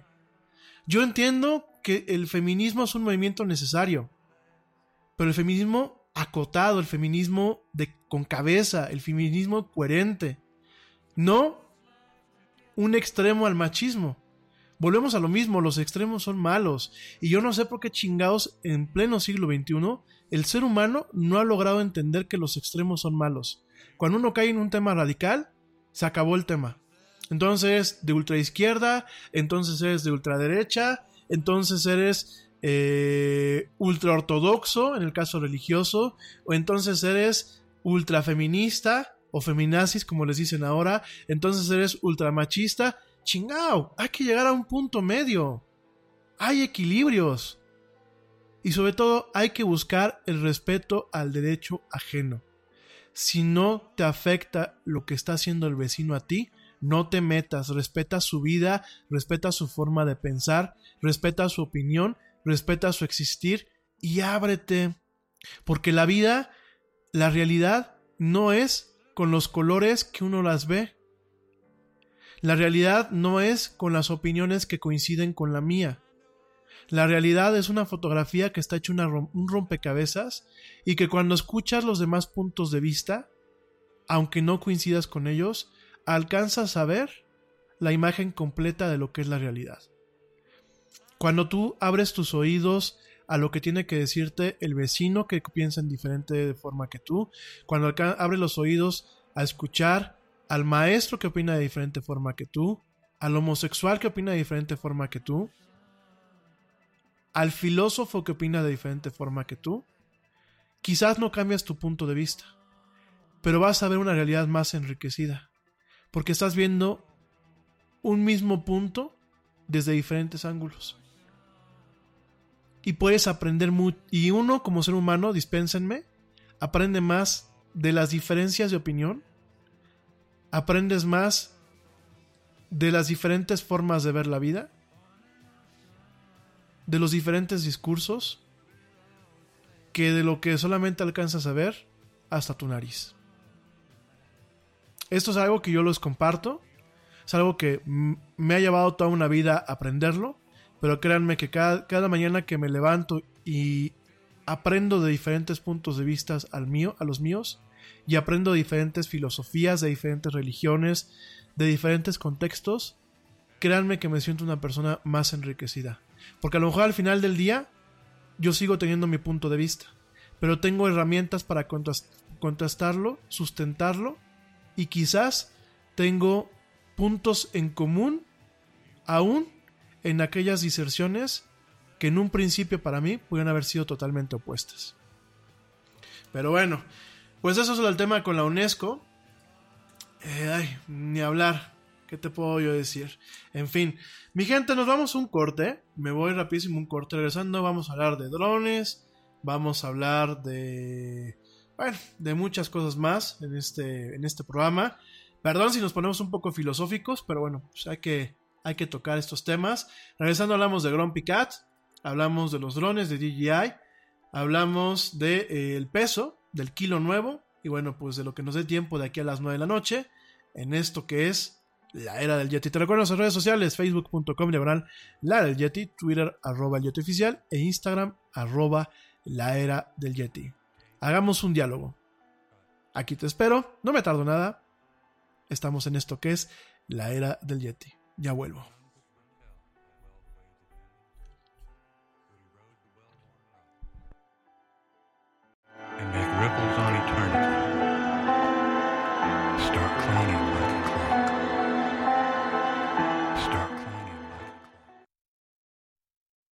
Yo, check this out.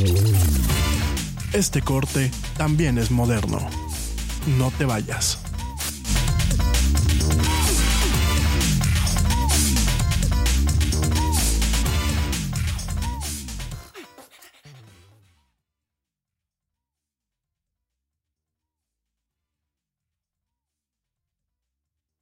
Te preocupas por la salud de tu familia y hoy un sistema inmunológico fuerte y una mejor nutrición son más importantes que nunca. Es por eso que los huevos Egglands Best te brindan más a ti y a tu familia. En comparación con los huevos ordinarios, Egglands Best te ofrece 6 veces más vitamina D y 10 veces más vitamina E, además de muchos otros nutrientes importantes, junto con ese delicioso sabor fresco de granja que a ti y tu familia les encanta. No son tiempos ordinarios, entonces, ¿por qué darle a tu familia huevos ordinarios? Solo Egglands Best. Mejor sabor, mejor nutrición, mejores huevos. Te preocupas por la salud de tu familia y hoy un sistema inmunológico fuerte y una mejor nutrición son más importantes que nunca. Es por eso que los huevos Egglands Best te brindan más a ti y a tu familia. En comparación con los huevos ordinarios, Egglands Best te ofrece 6 veces más vitamina D y 10 veces más vitamina E, además de muchos otros nutrientes importantes, junto con ese delicioso sabor fresco de granja que a ti y tu familia les encanta. No son tiempos ordinarios, entonces, ¿por qué darle a tu familia huevos ordinarios? Solo Egglands Best. Mejor sabor, mejor nutrición, mejores huevos. La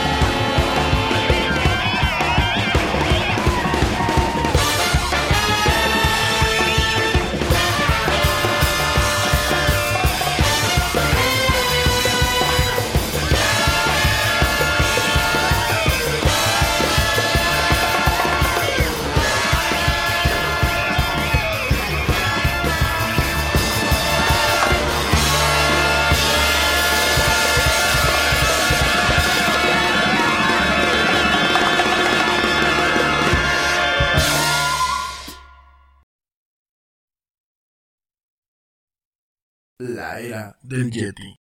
We are controlling transmission. Ya estamos de vuelta en la era del Yeti.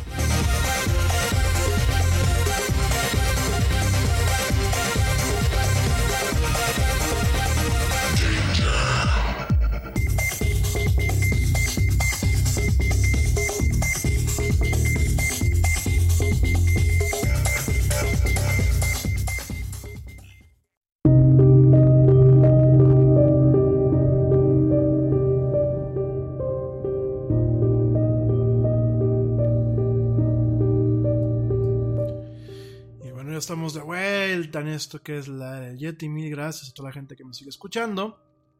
Eh, bueno, pues vámonos, ya nos queda bien poquito tiempo de programa.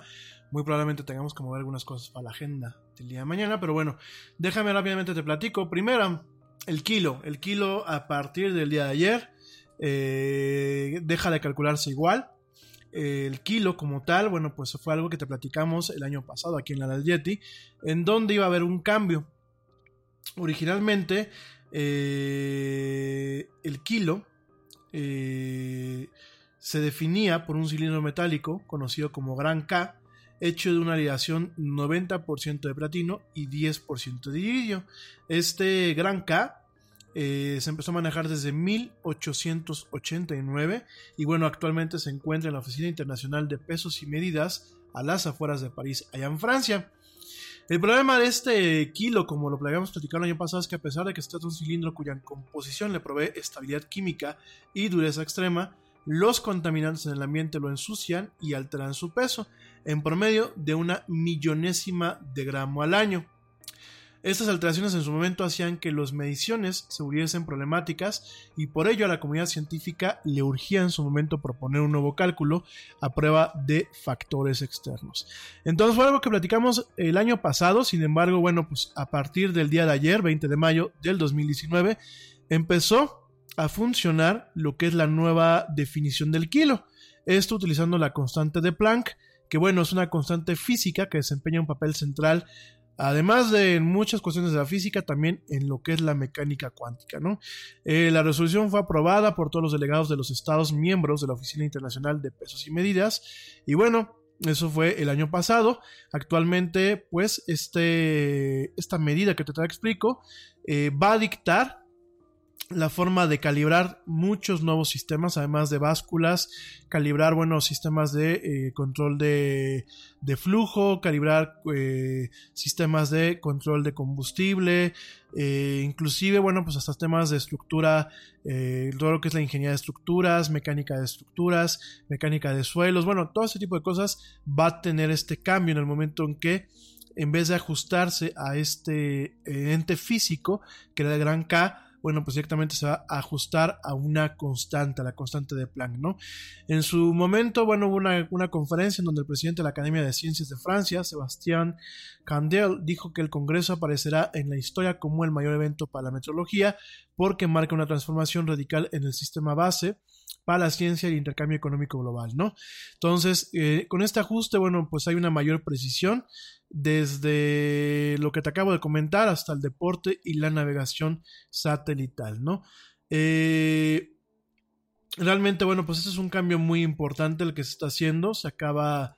Eh, pues esta medida que pues estaba basada en un objeto que aunque se conservaba con mucho cuidado se conservaba en, en, condiciones muy controladas bueno siempre había un tema de imprecisión ustedes dirán bueno pero es que eran millonésimas sí pero cuando tú tienes por ejemplo un, cohete que tienes que calcular el tema del combustible cuando tú tienes eh, cuestiones inclusive al, al, tema en el tema cuántico en diferentes aspectos pues realmente cada imprecisión se va sumando a otro tipo de condiciones que puedan tener pequeñas imprecisiones y bueno, esto a la larga ha ocasionado inclusive accidentes a nivel mundial, ¿no? Entonces en ese sentido, eh, el kilogramo, el kilo, el kilogramo del gran K, pues eh, se acaba. Eh, en su momento había que sacarlo de su, de su espacio de contención que era muy controlado y había que medirlo y bueno, de ahí se, se, se hacía una calibración básica y de ahí se eh, derivaban las demás calibraciones, ¿no? El problema en su momento, además de todo esto que te acabo de decir, es que también si le pasaba algo a este objeto, pues toda la ciencia había un problema, ¿no? Entonces, desde hace un tiempo se han empezado a hacer cambios que no están basados en cuestiones eh, netamente físicas, sino en conceptos eh, que han sido calculados con precisión. Por ejemplo, bueno, pues el metro está calculado con eh, una definición basada dentro de lo que es la ecuación de la velocidad de la luz. El metro es la distancia que la luz viaja en el vacío dentro de lo que es el tiempo de eh, bueno, un, chorro de mi- milisegundos. Y bueno, una vez que se hacen estos ajustes y que se van armonizando todas las ecuaciones, se consiguen medidas precisas, ¿no? En este caso, que es la constante de Planck, la constante de Planck pues, se escribe con una H y es equi- equivalente a 6.62607004 eh, por 10 a la menos 34 metros cuadrados eh, kilogramos sobre segundos. Yo ya sé, esto es como es la- el, valor, pero ¿qué significa?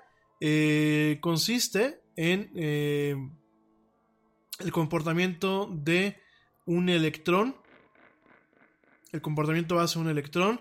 Sobre ahí se hacen algunos ajustes y se infiere lo que es el comportamiento de los electrones que componen, pues, en términos de masa, un kilogramo, ¿no? Yo te estoy diciendo en pasos muy, muy sintéticos y muy resumidos. La verdad es que tratar de, de entender toda la mecánica detrás de la constante de Planck es un poco azaroso, por lo menos para gentes que no manejamos todo este tema matemático. Sin embargo, pues es eso, ¿no? Es la letra H y en base a esta constante de, de, Planck, utilizando, bueno, pues el balance Kibble, eh, realmente es como se asemeja a nivel electromagnético y a, y a nivel eh, físico, pero en físico un poco más a profundidad, a profundidad de física cuántica y temas de eh, cómo está compuesta la materia, bueno, pues eh, directamente se calcula esta definición, ¿no? La definición del kilogramo como tal, ya con la constante de Planck armonizada, equivale a una masa de 1.475521.4 por 10 a la 40 fotones de un átomo de cesio.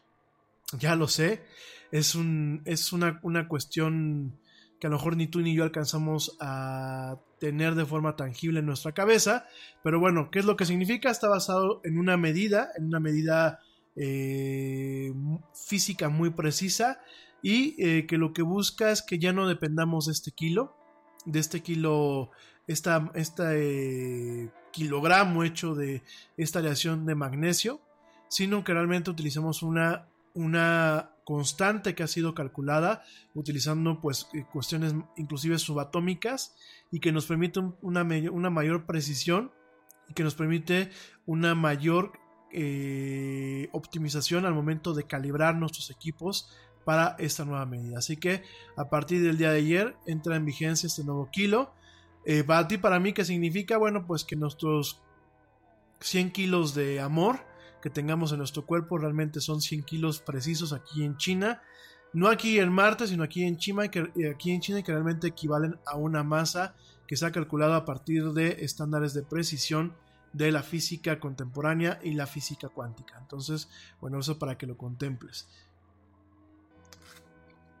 Perdón, y bueno, eso por ese lado, déjame rápidamente te platico que eh, dentro de todo este escándalo de Huawei la bronquita comercial, esta garita comercial que trae impuesta el gobierno norte- norteamericano a eh, lo que es eh, las empresas chinas y lo que es China en general, pues bueno, ahora dice que los drones de DJI espían y roban datos, que te recuerdo que DJI es la primera empresa a nivel mundial fabricante de drones. Actualmente no hay ninguna otra empresa que le llegue al poderío y a la capacidad tecnológica que tiene DJI. ¿Por qué? Porque bueno, pues ellos, los chinos, han aprovechado que tienen la capacidad de fabricar drones en plantas que tienen allí en China, ¿no?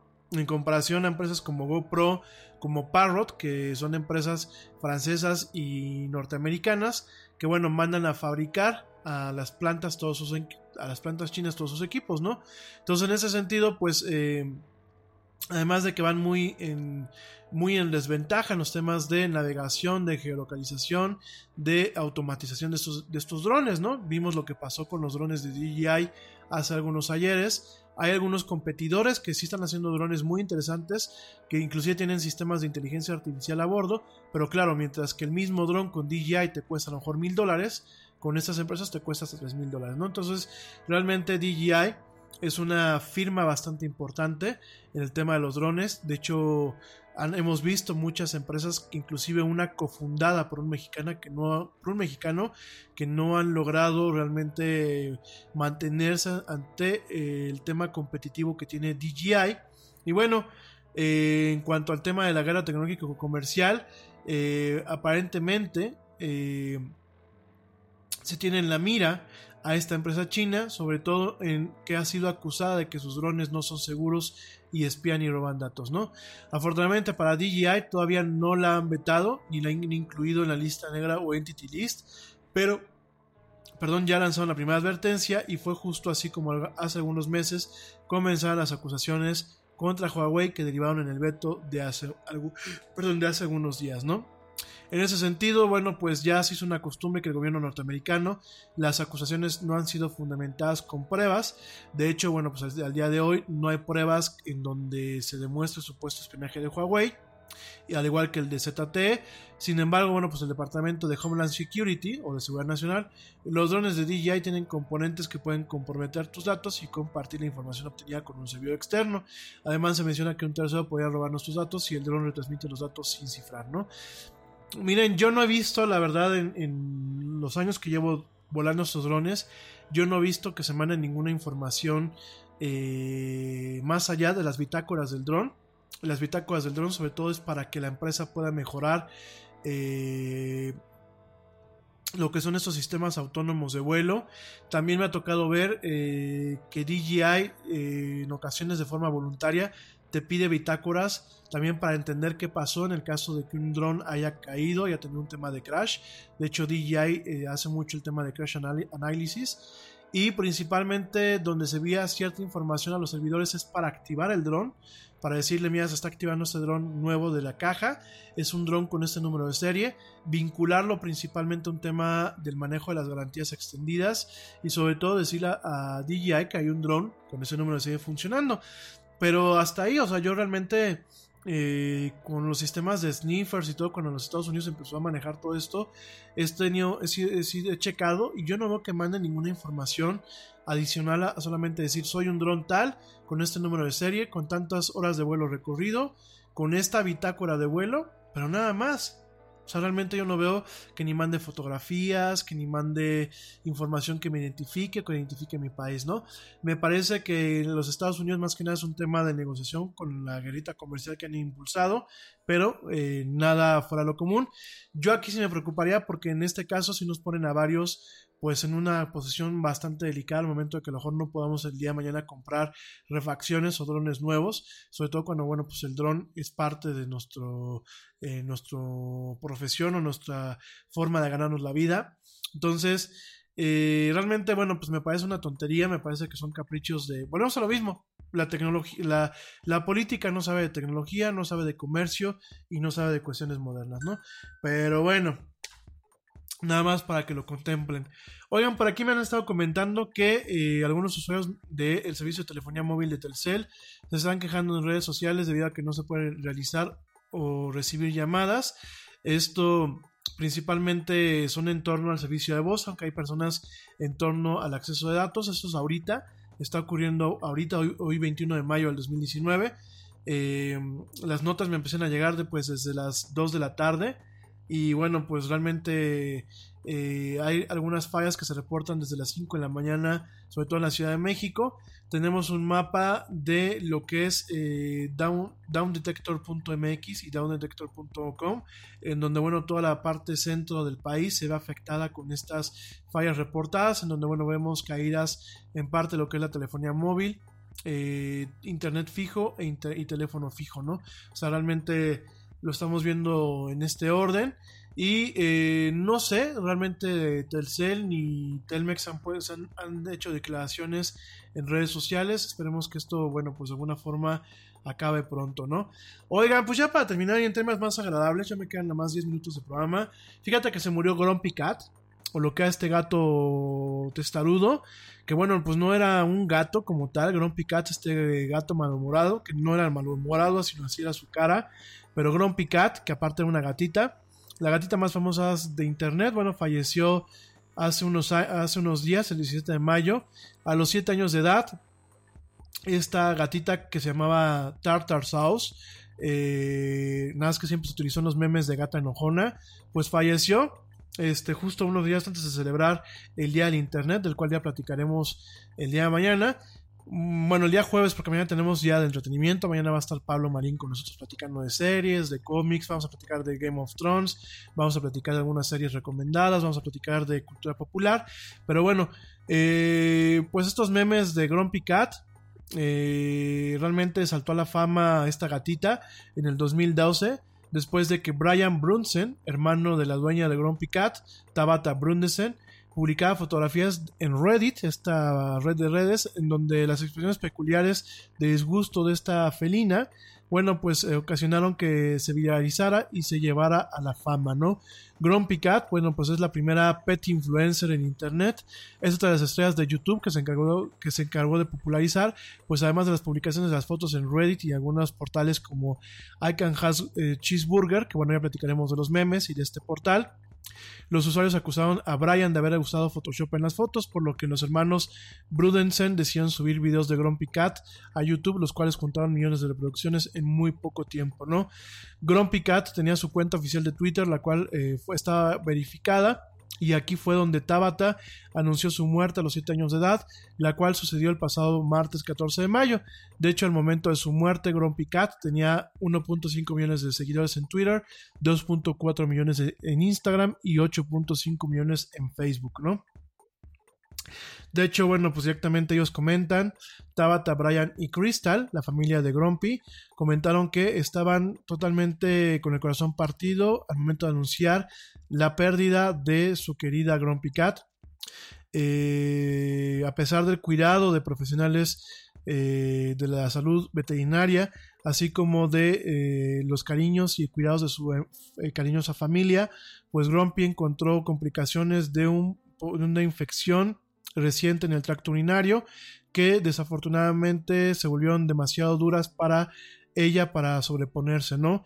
Ella falleció eh, pacíficamente en la mañana del martes del 14 de mayo en su hogar en los brazos de su mamá, de su mamá humana Tabata, ¿no? Eh, a pesar de haber sido su bebé y un miembro cariñoso a la familia, Grumpy Cat también ayudó a, miles, a millones de personas a sonreír alrededor del mundo, inclusive cuando ellos tuvieron momentos duros, ¿no? Su espíritu continuará eh, viviendo a través de sus fans en todas partes. Eh, con cariño a la familia de Grumpy, de Tartar Sauce, Tabata, Brian y Crystal, ¿no?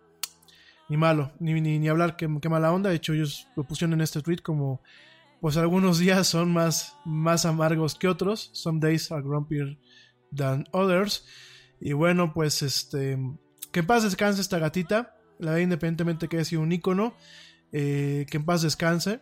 Era una gatita que yo creo que simbolizaba parte de lo que es la sociedad moderna, eh, sobre todo de personas como yo que, a pesar de que somos pues, optimistas en muchas cuestiones, pues sí no, no, no dejamos de ser en ocasiones grumpis y medio malhumorados, sobre todo cuando te topas con un mundo que en vez de avanzar, retrocede y con personas que más de eh, demostrar que Darwin tenía razón con la evolución, pues estamos viendo un tema de involución. Y sí me refiero a ustedes que piensan que la Tierra es plana, que las vacunas no funcionan, que AMLO es la esperanza de México, que Trump es un buen presidente. A ustedes me refiero. Entonces, por eso tenemos motivos de ser grumpy. Y yo creo que a todos, Grumpy Cat, Tartar Sauce o salsa tártara, pues en algún momento nos representó. Eh, descanse en paz esta gatita y pues bueno. Oigan, pues en notas, en notas igual de amargas y para terminar de amargarnos el día, fíjense que Robert, Party, Robert Pattinson, este muchacho que salía en estas series muy malas de los vampiros, Crepúsculo y esas este, tonterías. Digo, no porque sean para mujeres, sencillamente porque son malas películas, con malos actores y con... No sé, o sea, en general me atrevo a pensar que es de lo peor de la cultura popular, ¿no? Pues ahora resulta que este muchacho que pues era mal actor como vampiro, pues viene a reemplazar, viene a reemplazar a un pésimo Batman que fue Ben Affleck. Debo reconocer que Ben Affleck es un buen actor, sin embargo, bueno, pues no le quedaba el papel de Batman. Y bueno, pues viene a reemplazar al Batman de Ben Affleck, que ya fue bastante malo. Y ahora vamos a tener pues a un... Vamos a tener a un Batman metrosexual, a un Batman con nula, nula presencia histrónica en el escenario y en, y en el filme. Bueno, pues directamente se anunció en estos días, yo no lo había que comentar, pero bueno, algunas de ustedes han estado aquí diciéndolo. Pues directamente se contrata a este señor, este señor Robert Pattinson, que en mi muy humilde opinión me parece que no es un actor. Pero bueno, eh, se contrata para darle la vida al Caballero Oscuro en la película del director Matt Reeves. Eh, que bueno, pues realmente eh, no se sabe mucho, solamente se sabe que se llevará por nombre de Batman, ¿no? En esta nueva cinta El murciélago tiene una larga estela de trabas, iniciativas fallidas. En un momento, en un principio te recuerdo que el mismo Ben, Ben Affleck iba a escribirla y a dirigirla. Sin embargo, después de la película en solitario de su propio Batman, que fue un fracaso, y junto con Liga de la Justicia, bueno, pues directamente todos esos planes quedaron eh, sepultados. Después Ben Affleck se bajó a la silla de director y se dio su lugar a Reeves, cineasta responsable de los fenomenales El planeta de los simios, Confrontación y El planeta de los simios, La guerra. En su momento se pensó que Reeves trabajaría con el guion escrito por Affleck y que solo lo puliría y complementaría. Después quedó confirmado que él mismo elaboraría un libreto completamente nuevo y quería énfasis en el aspecto detectivesco de Batman, ¿no? Sin embargo, bueno, pues ahora con la salida definitiva de Affleck y se avisa pues que Robert Pattinson va a llegar a ser el Batman, ¿no? Imagínense, hay un Batman todo flacucho, con cara de dolor de testículos. Digo, me queda claro que Batman nunca se ríe, ¿no? Batman es un cuate amargado, es un cuate que es ambiguamente sexual, es un cuate que siempre está cargando con la pena de sus papás, con la pena de todo el mundo. Pero pues siempre el Batman ha sido muy varonil, ¿no? Es un, amargado varonil, ¿no? Y aquí vamos a ver una, un amargado un tanto afeminado, un amargado que... Eh, ay, dispénsenme la expresión que voy a utilizar, pero un amargado, un amargado demasiado gris, ¿no? Porque aparte el señor Robert Pattinson, además de participar en películas muy malas, pues más allá de eso también es un mal actor. O sea, dispénsenme, en mi muy humilde opinión, me parece que es un mal actor que lo único que sabe poner en sus películas es una cara de amargado y ya. O sea, realmente yo eh, no creo, no creo, en mi muy humilde opinión, me, no me parece que, que, comparta eh, dotes de histriónicos, por ejemplo, de... Eh, miren, fíjense, Jared Leto, ¿no? Lo platicamos la semana pasada. Jared Leto, a mí Suicide Squad no me gustó. Ni el guasón que le hace me gustó. Pero no, no puedo dejar de reconocer que Jared Leto es un actor de método, es un actor histriónico, es un verdadero actor, ¿no? En el caso del señor eh, Pattinson me parece que solamente fue, eh, pues, una, una cara bonita más, un rostro que solamente era demasiado metrosexual y que apantalló a las mujeres en una película que me parece que fue demasiado gris. La saga Crepúsculo fue demasiado gris, demasiado sin sabor, más allá de que pueda ser una chick flick. Pero bueno, esa es mi opinión. Yo la verdad creo que DC Comics sigue totalmente en una caída libre. Warner Media no sabe, no sabe qué hacer con esa franquicia, con esa gama de, de personajes y me queda claro que eh, no entienda que no entienda. Creo que el trabajo que ha hecho en televisión no lo está haciendo definitivamente en el universo cinemático de DC. Pero bueno, esa es mi opinión. Habrá que ver esta película que se llama The Batman, qué tal saldrá cuando salga, cuando salga si es que sale. Pero bueno, oigan, pues rápidamente me quiero despedir comentándote que en base a los críticos hay 15, eh, 15 series en Netflix que no te puedes perder. Esto es en base a los críticos y esto es en base a eh, Metacritics y a Rotten Tomatoes, principalmente a los scores de Rotten Tomatoes. Te los voy a decir, 15 series que no te puedes perder. En primer lugar tenemos Master of None, que tiene una puntuación del 100%. En segundo lugar tenemos Big Mouth, que es una serie animada que eh, habla sobre los, el tema que es eh, la eh, pubertad, que también tiene una calificación en Rotten Tomatoes del 100%. El tercer, el tercer lugar es Ugly Delicious con el 100%.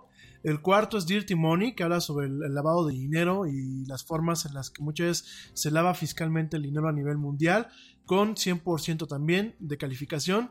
El quinto es Dear White People o Querida Gente Blanca, con una puntuación de 99%. El sexto es The End of the Fucking World, con una puntuación del 98%. El séptimo, que la platicamos el miércoles pasado con Pablo, es Mindhunter, eh, que la empecé yo ya a ver bien en forma y es una película, es una serie muy interesante en donde vemos cómo el FBI va creando un departamento de psicología criminal.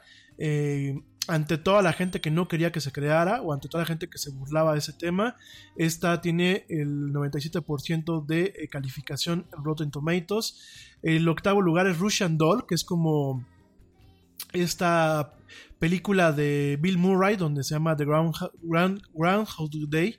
No me acuerdo cómo se llama en español, pero es donde Bill Murray amanece todos los días en el mismo día. Este, esta se llama The Russian Doll y tiene el 96% de calificación. En el noveno lugar, Lovesick o Enfermo de Amor con el 96% en Rotten Tomatoes. El, el décimo lugar, Unbreakable Kimmy Schmidt con el 96%. En el onceavo lugar, Glow con el 95%. En el doceavo lugar, Stranger Things, que hemos platicado mucho de ella, con una puntuación del 95%. En el treceavo lugar, Love, con una puntuación del 94%. En el catorceavo lugar, Bojack Horseman, con el 92%. Y en el quinceavo lugar, Sex Education, con el 91%. Eso es lo que los críticos de Rotten Tomatoes dicen. Sin embargo, también te recomiendo, y lo vuelvo a decir, te recomiendo, por ejemplo, eh, Black Mirror, que ahorita, bueno, ya está sacando eh, eh, trailers para la siguiente este, temporada. También te recomiendo, sin lugar a dudas, eh, La Casa de Papel, Apaches y Vivir sin Permiso, que son series españolas que están ahí en Netflix. Te las recomiendo muchísimo. Por supuesto, aquí en México, Club de Cuervos, Diableros. Eh, series que también son muy muy taquilleras, bueno, muy muy con mucho rating y que realmente son parte de lo padre que tiene esta plataforma de eh, streaming de video. En fin, pues con eso llego yo al fin de este programa. Mil gracias por acompañarme hasta este momento de esta transmisión. Yo te espero mañana en punto a las 7 pm, hora central de la Ciudad de México, con una emisión más en vivo de esto que es la del Yeti. Eh, gracias por acompañarme, espero que tengas una excelente noche de martes, que ya estés en tu casa o si vas manejando, que llegues pronto a tu casa. Recuerda, maneja con cuidado, más vale llegar tarde a no llegar. Si me estás escuchando en diferido, espero que tengas un excelente día colmado de dichas, bendiciones y éxitos. Gracias por acompañarme. Yo soy Rami Loaiza. Espero que tengas un excelente martes.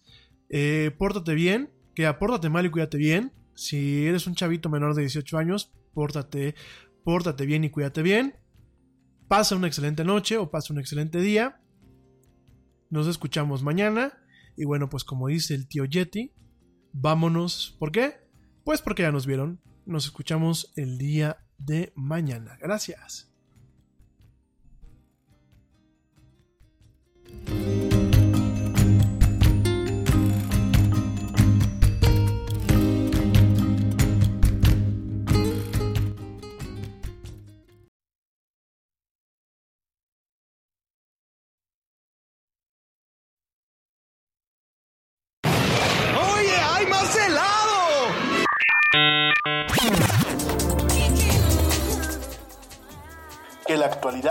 No te deje helado.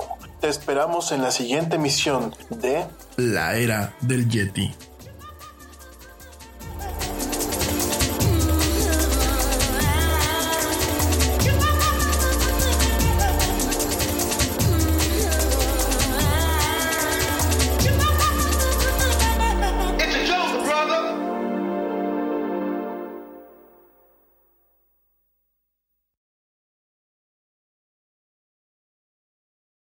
Nada es más importante que la salud de tu familia, y hoy todos buscamos un sistema inmunológico fuerte y una mejor nutrición. Es por eso que los huevos Egglands Best te brindan más a ti y a tu familia. En comparación con los huevos ordinarios, Egglands Best te ofrece 6 veces más vitamina D y 10 veces más vitamina E, además de muchos otros nutrientes importantes, junto con ese sabor delicioso y fresco de la granja que a ti y a tu familia les encanta. Todos queremos lo mejor para nuestras familias. Entonces, ¿por qué no los mejores huevos? Solo Egglands Best. Mejor sabor, mejor nutrición, mejores huevos. Te preocupas por la salud de tu familia y hoy un sistema inmunológico fuerte y una mejor nutrición son más importantes que nunca. Es por eso que los huevos Egglands Best te brindan más a ti y a tu familia. En comparación con los huevos ordinarios, Egglands Best te ofrece 6 veces más vitamina D y 10 veces más vitamina E, además de muchos otros nutrientes importantes, junto con ese delicioso sabor fresco de granja que a ti y tu familia les encanta. No son tiempos ordinarios, entonces, ¿por qué darle a tu familia huevos ordinarios? Solo Egglands Best. Mejor sabor, mejor nutrición, mejores huevos.